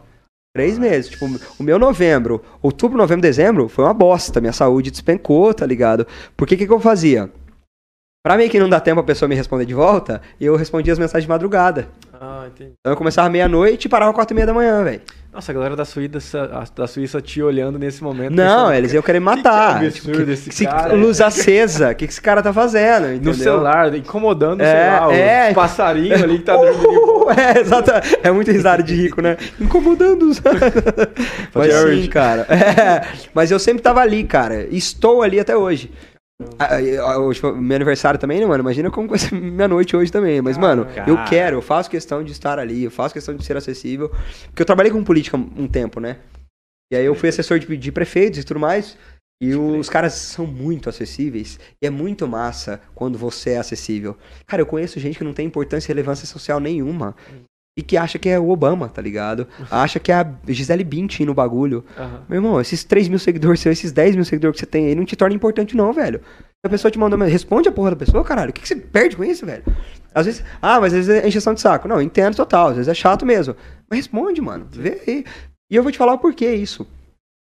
A- a- os melhores amigos que você tem na tua vida, as, as- as melhores pessoas que caem na tua vida, caem, caem de paraquedas, elas caem do nada, mano. Muitos, é, muitos é, negócios que eu tô fechando, muitas coisas que estão acontecendo, entrevistas e tudo mais, a minha própria assessoria, tá acontecendo porque eu respondi a mensagem, mano. Tem um cara, tem um cara de São Paulo, que é um cara, chama Fred Furtado. Eu tô trocando uma ideia com ele pra tentar ir no podcast dele lá em São Paulo. Aham. Um cara de mil seguidores chegou em mim e falou o seguinte: Mano, eu queria muito que você fosse no podcast do meu amigo. Imagina o tanto de vezes que eu já ouvi essa, já li essa mensagem, né? E pra todo mundo eu falo que vou. Não, vou e tal. Uhum. Aí eu olhei, vi o tanto de seguidor e falei: Ah, ô cara, vamos no podcast do seu amigo sim. Quem que é o cara? É um dos caras mais importantes de São Paulo, da área da comunicação, mano. A hora que ele manda o perfilzão verificado, o cara é especialista pra caralho no que ele faz e tudo mais. Esse, mano, um cara de mil seguidor, velho. E às vezes a gente diminui você- a pessoa, tua vida Ah. muda por causa dela, meu irmão. É, é verdade. Tua vida muda por causa dela, mano. Cara, que, Entendeu? que animal, velho. Vamos longe, né? Ser acessível é revolucionário, mano. É revolucionário. Tua vida muda completamente quando você é acessível. Porque às vezes o cara que você não dá, que não dá importância nenhuma muda a, a direção da tua vida, né? Eu falo, a direção. Cara, isso aí é, Show, anotei agora, hein? Ser acessível. Isso aí. Pô, cara, ô, cara, animal demais. Notadinho ali. Eu vou falar pra você. Hã? Ô, nós estamos indo muito longe ou não? Não, vocês falassem, só me avisa, velho. Só o último. Aqui, a galera aqui tá, tá perguntando o seguinte: né, eu aproveitar essa expertise sua da de linguagem Aham. corporal, tal, comunicação, né? É, inclusive dar mentorias aí, galera. Depois vocês, vocês entrem em contato aí, tá? Uhum. É, mas assim, ele tá falando como que é o posicionamento na área profissional. Que, que, que dicas você dá ali pra a galera tá numa área profissional, Aham. quer passar na entrevista ou quer passar Ah, tá, bacana. Cara, eu, eu acho que eu- em todas as áreas que você for trabalhar, independente delas, eu nem quero perguntar qual área você trabalha, porque o que eu vou falar agora, é, ele é, ela é de fato universal. Estuda muito comunicação e treina muito comunicação, entendeu? Porque, cara, a credibilidade, a autoridade tá na comunicação, mano. Eu não sou formado em faculdade, não sei se vocês sabiam disso. Nossa, eu não sabia. Pois é, mano. Caraca. Eu não sou formado na faculdade, velho. Eu fiz 80% do curso em sociais na UEM e não terminei, mano. Vocês vêem minhas notas lá, era tudo 6, 7, 5, tá ligado? Só que como eu dou aula desde o primeiro ano da faculdade, eu- eu- os caras vão ter que dar aula 8 anos pra chegar ao tanto de aula que eu já dei, tá ligado? E, tipo, e, e eu não era, eu não brincava de dar aula. Professora, você tem quantas? Tem 10? Eu quero pegar as 10. E eu ia lá e dava as 10 aulas, tá ligado? Caraca. Tanto que, tipo, a- as aulas em colégios particulares, que eu, que, eu, que eu dei também, trabalhei em dois colégios particulares, mano, sem informação nenhuma, indo lá cagar com a coragem, falando, não, dou aula sim, pode dar, pegar, eu tô. E ali, mano, entendeu? Então, tenha, estude muito comunicação, seja muito corajoso. Essa, cara, Isso é eu- boa. uma uma das primeiras vídeos meus que viralizou é. é, eu, eu, eu falava alguma coisa tipo: tem muita gente por aí que é super talentosa e tá escondida. Enquanto tem muita gente por aí que tem um talento muito médio ou nem tem talento, mas tá ali expondo, se jogando ao caos, se expondo, se mostrando pro mundo, que tem um puta reconhecimento como se fosse especialista da área. Tá ligado? E qual que é a diferença desses dois? Um sabe muito mais que o outro. Como assim ah, o reconhecimento e a grana tá na mão desse cara? Coragem, mano. A coragem, às vezes, tem mais valor do que a pró- o próprio conhecimento. A coragem, às vezes, tem mais valor que o conhecimento. Porque é o que eu falei lá no começo. O que que adianta a porra do teu talento se ele tá guardado dentro do teu quarto? O que que adianta todo esse conhecimento se ele tá escondido no laboratório de universidade? Entendeu? Não, tem um cara na Exatamente. tá coragem, falando mano. que Cara, os Tenha fotos- coragem, mano. O esforço sempre Concordo. ganha do talento, sempre que o talento não, se esforça o é, suficiente. É, total. Não trabalha duro, né? É, o trabalho duro sempre vem o talento, quando o talento não trabalha Exatamente, é. Exa- Trabalho duro. Cara, Sempre... me- cara eu, eu, eu brinco isso. Quando você vai fazer alguma coisa, faz dois testes, faz duas perguntas. Você vai morrer com isso? Você vai ser preso com isso? Se a resposta for não, ah, tenta, mano. Vida que segue. vamos lá, vamos pra Você vai, cima. você vai prejudicar alguém? Você vai machucar alguém? Você vai ferir? Não. Você vai ser preso? Não. Você vai morrer? Não. Tenta, mano. Você não tem nada a perder, velho. Ó, e Entendeu? dependendo do caso, se for preso, a resposta for sim, eu ainda até tentaria. dependendo, da Dependendo, né? situação. É, ser entendeu? É só por um dia? É, só uma é, noite? é rápido, né? Tá, beleza, Não, fechou. Então rápido- acho que eu vou. Mas é, é muito isso, cara. Tipo, e, e- e a gente fica muito ligado é, na- nas questões de, ah, mas o que vão pensar da gente e tudo mais. Mano, você já parou pra pensar o quanto é efêmera, a, a, quanto é passageira a presença das pessoas na nossa vida? Tipo, na universidade é cinco anos e depois você nunca mais vê a pessoa. No ensino médio, é três anos, você nunca mais vê a pessoa. E você sempre acha que aquele teu amigo do ensino fundamental, ele vai acompanhar a tua vida o resto dela. Não, mano, a hora que ele mudar de cidade ou vazar, você nunca mais vê esse cara. As pessoas são muito passageiras. Eu, quando eu vim pra Maringá, eu vim ser porteiro de prédio aqui. E aí eu saía na rua e tudo mais, eu era porteiro do mesmo prédio que eu morava, e era um prédio universitário. E aí eu pensava, mano, as pessoas vão me olhar na rua, vão, vão lembrar que eu sou porteiro o resto da minha vida. Ninguém lembra essa merda, mano. Pô, não que diminuindo a profissão em porteiro, Sim. mas a minha autoestima era ferida por causa disso aí. Aham. Cara, o problema é meu, é- era um negócio meu. Não- de maneira alguma eu tô diminuindo a profissão, até porque Sim, me ajudou sim. muito, tá ligado? Cara, legal. Mas machucou minha autoestima. Ninguém lembra essa porra, mano. Eu tenho, tipo, três amigos que eu tenho até hoje, que eu Da hora. conheci naquela época. E, mano, os caras são meus amigos. Você acha que os caras lembram disso? Não lembra, velho. Às vezes, você pode reparar, isso acontece muito com menina. na- no ensino fundamental médio. Às vezes vaza foto da menina pelada, né? Aham. A gente vai mandar pra algum menino, o cara dá uma de babacão, manda pros outros e, viraliza. E aí, as meninas tendem a achar, isso aí é a adolescência, é assim. Adolescente acha que tropeçou, o mundo vai acabar, tudo vai morrer, né? Mas a menina tende a achar que o mundo vai acabar porque as pessoas viram ela pelada. Mano, dali dois, três dias, dois, três meses, dois, três anos, ninguém lembra. Já era. Ninguém lembra. Se for, é algo Tá ligado? pontual e um- algum babaca também. É, mano, exatamente, velho. É. é muito pontual, velho. Ninguém lembra. Então, é, é, uma, uma parada que eu sempre falo para as pessoas: é, ah, mas, velho, você não vai se queimar e tudo mais? Mano, uma que ninguém lembra, outra que provavelmente ninguém liga. A gente dá uma importância pra gente que a gente não tem essa importância. A gente não é tão importante que a É gente pensa que é. verdade, Tá ligado? É, a- Às vezes, sei lá, eu tô falando aqui. Se eu, se eu não soubesse disso, caralho, velho, o que, que será que estão pensando que eu tô falando? Sei lá, cinco pessoas devem estar me ouvindo, entendeu? Que seja 60 mil. Foda-se, entendeu? Tipo, as pessoas. eu- a gente não é tão importante quanto a gente pensa que é. É muito real isso, cara. Passa uma Muito pessoa real. pelada por mim na rua, eu vou olhar, caralho, pelado, e vou continuar minha vida. Se pá, Muito comenta em casa, pô, passou um cara. Pelado, sei lá, mano. passou alguém Mas pelado por como mim. que ele era? Ah, não sei, eu só vi que ele tava pelado. Você lá. entendeu, mano? Passou branquela, passou por mim. Muito nem- real, cara. Isso é muito real, cara. Às vezes, sei lá, é a brincadeira da, da camiseta suja. Ah, mas que vão ver, mano? Para com essa porra. Mano, se você passar equilibrando uma melancia na rua, a pessoa, ó, legal, melancia, e vai tocar a vida dela. Então, com o vídeo é a mesma coisa. E uma parada, sobre o que você falou sobre questões profissionais, mano. Falei isso na última live também. Cara, entrega resultado. Mostra a porra do teu resultado. Tem uns vídeos motivacional por aí que fala, ah, se esconda numa mata, fique, não fale com ninguém, não sei o que lá, e volte do nada. Mano, ninguém vai lembrar de você se você voltar do nada. Ninguém lembra, entendeu? Você... Ah, o cara que foi pra mata lá há É. anos atrás. Qual que é o nome dele mesmo? Não, mano, não se isole socialmente. Não faça isso com você. Eremita. Saia perto das pessoas tóxicas, demorou. Tá. Mas não se isole, para com essa conversa. Aí eu Outra. sentir muito importante também. Todo mundo à minha volta é tóxico. É, Eu sou a nossa, pessoa é, assim. é, você é a pessoa maravilhosa e todo mundo é tóxico. Não, para, mano. Às vezes o tóxico é você mesmo, tá ligado? Mas enfim, voltando sobre o trabalho. Ah, é. Que, que, que muita gente, vídeo motivacional, fala, cara? É, não mostre, não fale das pessoas dos seus projetos, não fale das pessoas dos seus resultados. Vou falar o que então, caralho? O que, que eu vou falar, porra? Se eu tô tra- trabalhando, se eu tô gerando resultado, se as coisas estão acontecendo, você acha que as oportunidades vão vir de onde? As pessoas só botam fé em você quando você mostra resultado pra elas, mano. Você sabe o que acontece? Você tá aqui, você tá de boa, você tá escondido, ninguém te vê. Você mostra um resultado, surge uma oportunidade aqui. Aí você faz o que a pessoa pediu. Você mostra o resultado, surge outra. Quanto mais você mostra resultado para as pessoas, mais portas se abrem para você. Questões profissionais, o que, que eu indico para as pessoas? Mostrem a porra do resultado, independente de qualquer resultado que você gere. Você tá pintando uma parede, olha que linda, cara, maravilhoso quem pintou essa parede. Parabéns para quem pintou. Tira uma foto e mostra, olha o quanto eu sou bom nisso aqui. Outras oportunidades vão surgir por causa disso aí. Entendeu? Mostre o teu talento, mostre para as pessoas o seu trabalho, mostre o quanto você é bom nisso e entregue resultado.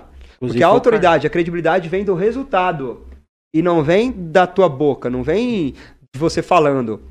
Olha, olha, eu vou falar uma, eh, experiência que eu vivi pra vocês que, que dá pra tirar bastante informação dessa também. Legal. Em 2018, uns amigos que eu tinha falou, Guaraná, você, você conversa bem, você fala bem, de persuasão, tudo mais, oratória. Quer dar uma palestrinha pra gente lá no escritório? Falei, mano, vamos embora e tal, vamos sim, topo. Fui lá, dei a palestra, tiraram uma foto minha é, na palestra e eu postei essa palestra no meu no Instagram. Aí a legenda era oratória, persuasão, linguagem corporal. Tipo, é, me- era autoexplicativo, que era eu fazendo aquela porra, né, mano? Aí eu falei, mano, preciso trabalhar, preciso trabalhar. Segundo ano da faculdade, queria trabalhar com isso. Olha que louco, há 20 anos atrás eu já queria trabalhar com o que eu trabalho hoje, mano. Eu sou um cara sortudo. Aí eu botei na minha bio do Insta, professor de oratória, persuasão linguagem corporal. Aí eu pensei, maluco, meu direct agora vai voar, fi, vai lotar. Certeza que toda semana vai vir uma palestra pra mim agora. Sabe quem que apareceu? Ninguém. Ninguém. Eu tava esperando pra essa resposta. Falei, será que passou é, toda cara. semana, cara? É. Ninguém me mandou porra nenhuma. Sabe por quê? Porque ninguém viu o resultado. Ah, uma foto lá. Foda-se a foto lá. Você- é professor de oratória? Fala, um- faz um vídeo de oratória pra eu ver, caralho. Você é professor de comunicação? Então me dá uma aula de comunicação. Você manja de linguagem corporal? Me fa... As pessoas querem ver você fazendo. Ah, mas eu sou especialista, tenho três pós-doc em isso. Tá, e aí?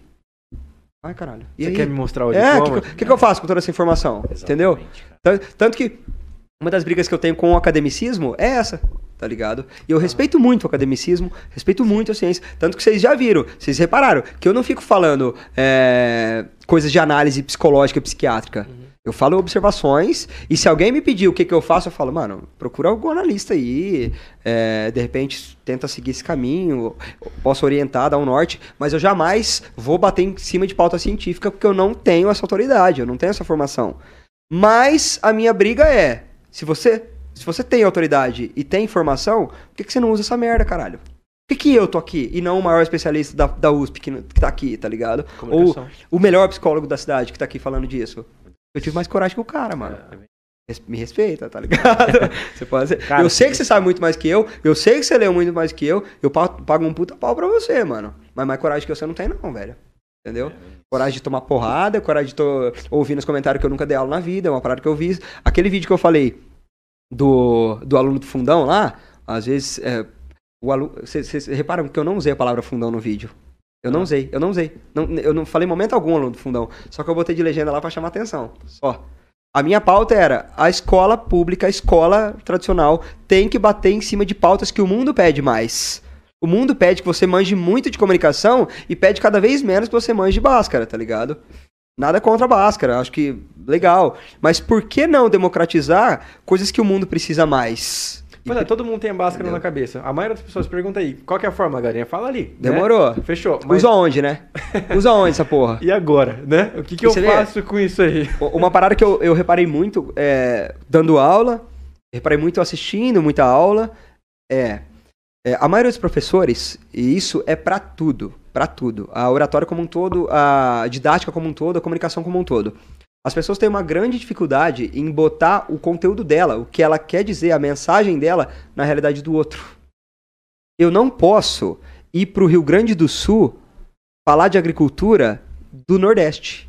Se for para eu ensinar agricultura no Rio Grande do Sul, eu vou falar dos pampas gaúchos, eu vou falar da produção é, de arroz, por exemplo, do Rio Grande do Sul. A realidade tem que bater. E eu não posso ir lá no Nordeste falar de produção de arroz, a não ser que deve ser muito isolado lá, porque o arroz precisa de muita água, né? Sim. Então eu não posso. E na escola, já repararam que a gente estudou Bhaskara e até hoje a gente não sabe onde que se encaixa? Me, me explicaram esses dias que algumas análises de, de banco, os caras usam Bhaskara, legal, mas provavelmente um aplicativo faz isso. Provavelmente, uma plataforma já faz isso.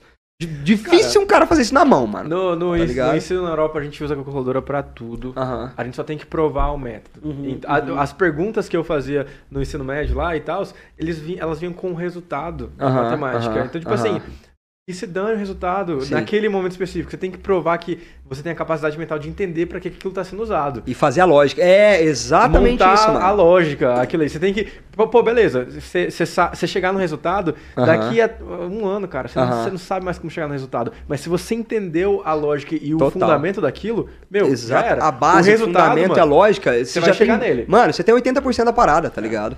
Eu, eu, eu tinha. Eu, olha um dos modelos de, plo- de provas que eu aplicava.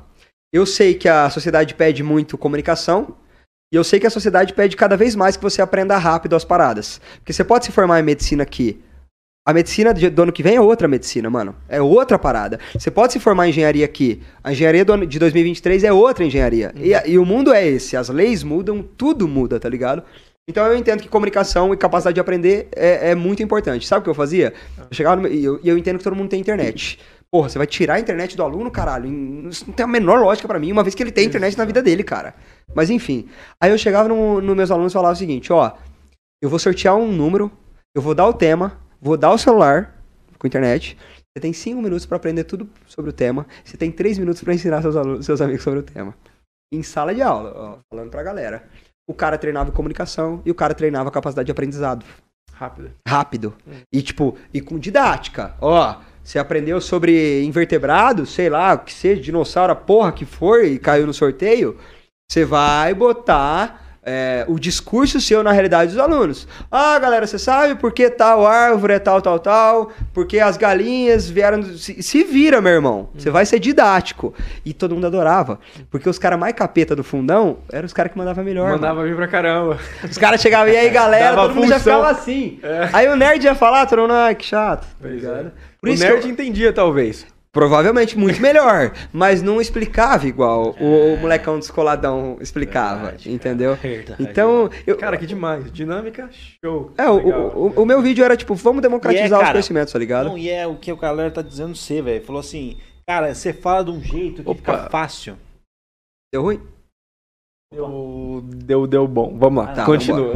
Não, ele, Pô, é, se é, tiver, se eu tiver, se finalizar, me avisa, viu? Mano, a gente tô- vai finalizar nos próximos minutinhos, mas Tá, a gente ainda tá, tem uns minutinhos. Show, show, beleza. Mas é, cara, a Ah. galera falou assim, ele fala de um jeito, a galera tá falando que fala de um jeito que é fácil de entender, É, tá tem, ligado? tem uma menina aqui Mas que falou é- assim: eu sempre quis mandar mensagem pra ele, mas nunca tive coragem. Ah, mentira, mentira. Agora Eu- eu- não foi exatamente assim, eu vou achar pra mim não falar errado. Aqui, ó, Aham. eu nunca mandei nada pra ele. Aí um monte de kkkk, sempre tive vergonha, não sabia o que mandar. Não, manda, ô, legal. E aí, tá ligado? Show de Não, bola, Pra mano. mim, é. A pessoa me mandar uma foto de um cavalo lá, eu respondo, mano.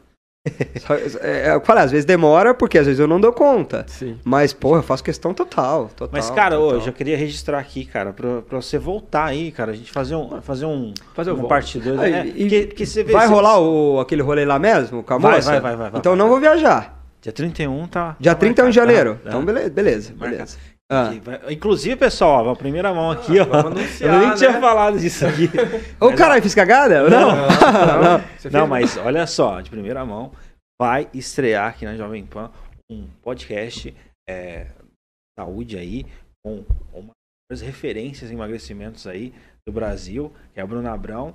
Vem com nós aí, o primeiro convidado de primeira mão aqui, o É nada Guilherme que eu sou o Batiani. primeiro convidado. louco, que moral, hein? Caralho. Cara, porque, ó, cara. se vocês não viram. Não, ainda- agora que eu vou mesmo. Se você não viu ainda o programa que a Bruna Abrão tava aqui no Tá em Alta, cara, que Ela é pessoa que massa, Não, que- que demais, massa, que demais. massa. Tipo assim, você conversa assim com ela, deixa. Gente como a gente, bicho, é... É. que massa, E velho. ela é demais, ela é Ah. fenomenal ali.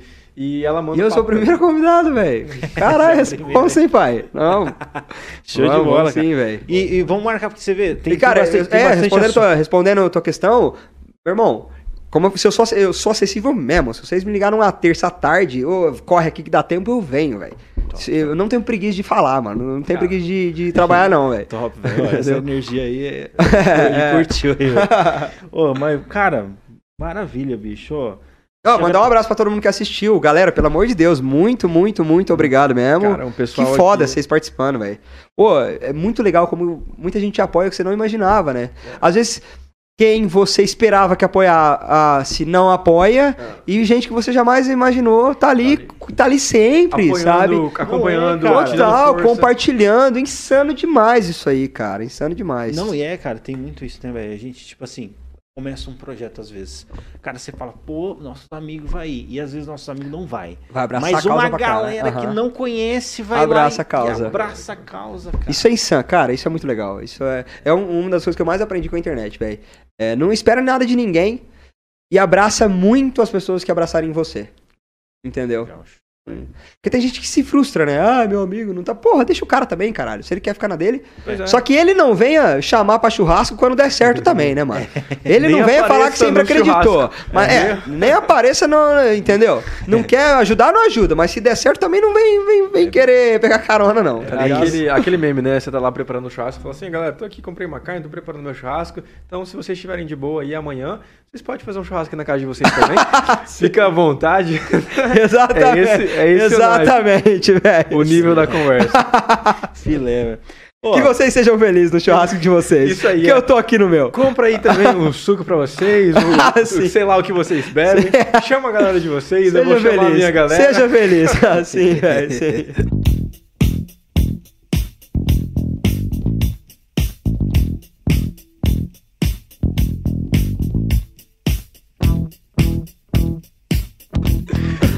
Crer, Cara, que demais. Mas a gente Cara. tá indo pro, pro finalizar. Não, fechou. Queria agradecer Animal, muito velho. vocês. Animal. Cara, sério, eu tô impactado. Rendeu muita conversa, eu né? Tô, eu tô impactado com as coisas que a gente falou aqui hoje. Bate-papo. Obrigado, velho. Alguns, alguns Top podcasts a gente fica. Cara, vai pra casa fervendo. E eu anotei aqui, eu tava escrevendo, mas Ah, depois de mentira. mostrar meu bloquinho Verdade, aqui, cara. velho. Pô. Planejamento, porque. E dá pra assistir depois em algum lugar essa live ou não? Não, vai estar disponível. A a partir do Tá momento que terminou na, já. Na Jovem Pan, na Panflix, Rede TV e mais 12 plata- plataformas. É. Então, aonde é que ah, você Os entrar... vídeos mesmo, tudo ali. Tudo. Depois vai ter os cortes, Ah, inclusive. Vai, vai Massa, vamos aí, vamos Sim, trabalhar em onde corte você também, entrar, vai velho. estar lá. Demorou, ter- fechou. né? Show.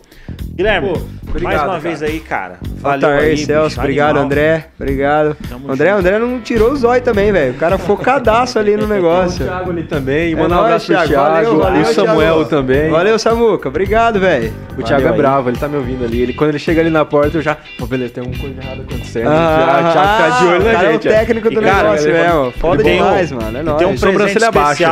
Ah, sobrancelha baixa.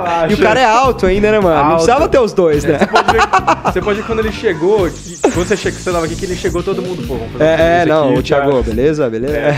o cara é alto e sobrancelha baixa, é o combo, velho. E, ó, tem um presente especial aqui da Jovem Pan, ó, de feliz Mentira. aniversário aí. Tá de brincadeira. Beleza? Então, vou entregar aqui de primeira mão. ó. Obrigado na demais, lá. cara. Pô, que foda. Obrigado, Valeu. gente. Obrigado de coração. Feliz aniversário aí, Guilherme. Valeu. Valeu, Guilherme, cara. obrigado. Tamo junto Não vejo aí, que você tá aqui de volta. Me chama que eu venho. É Me nóis, chamar que eu venho.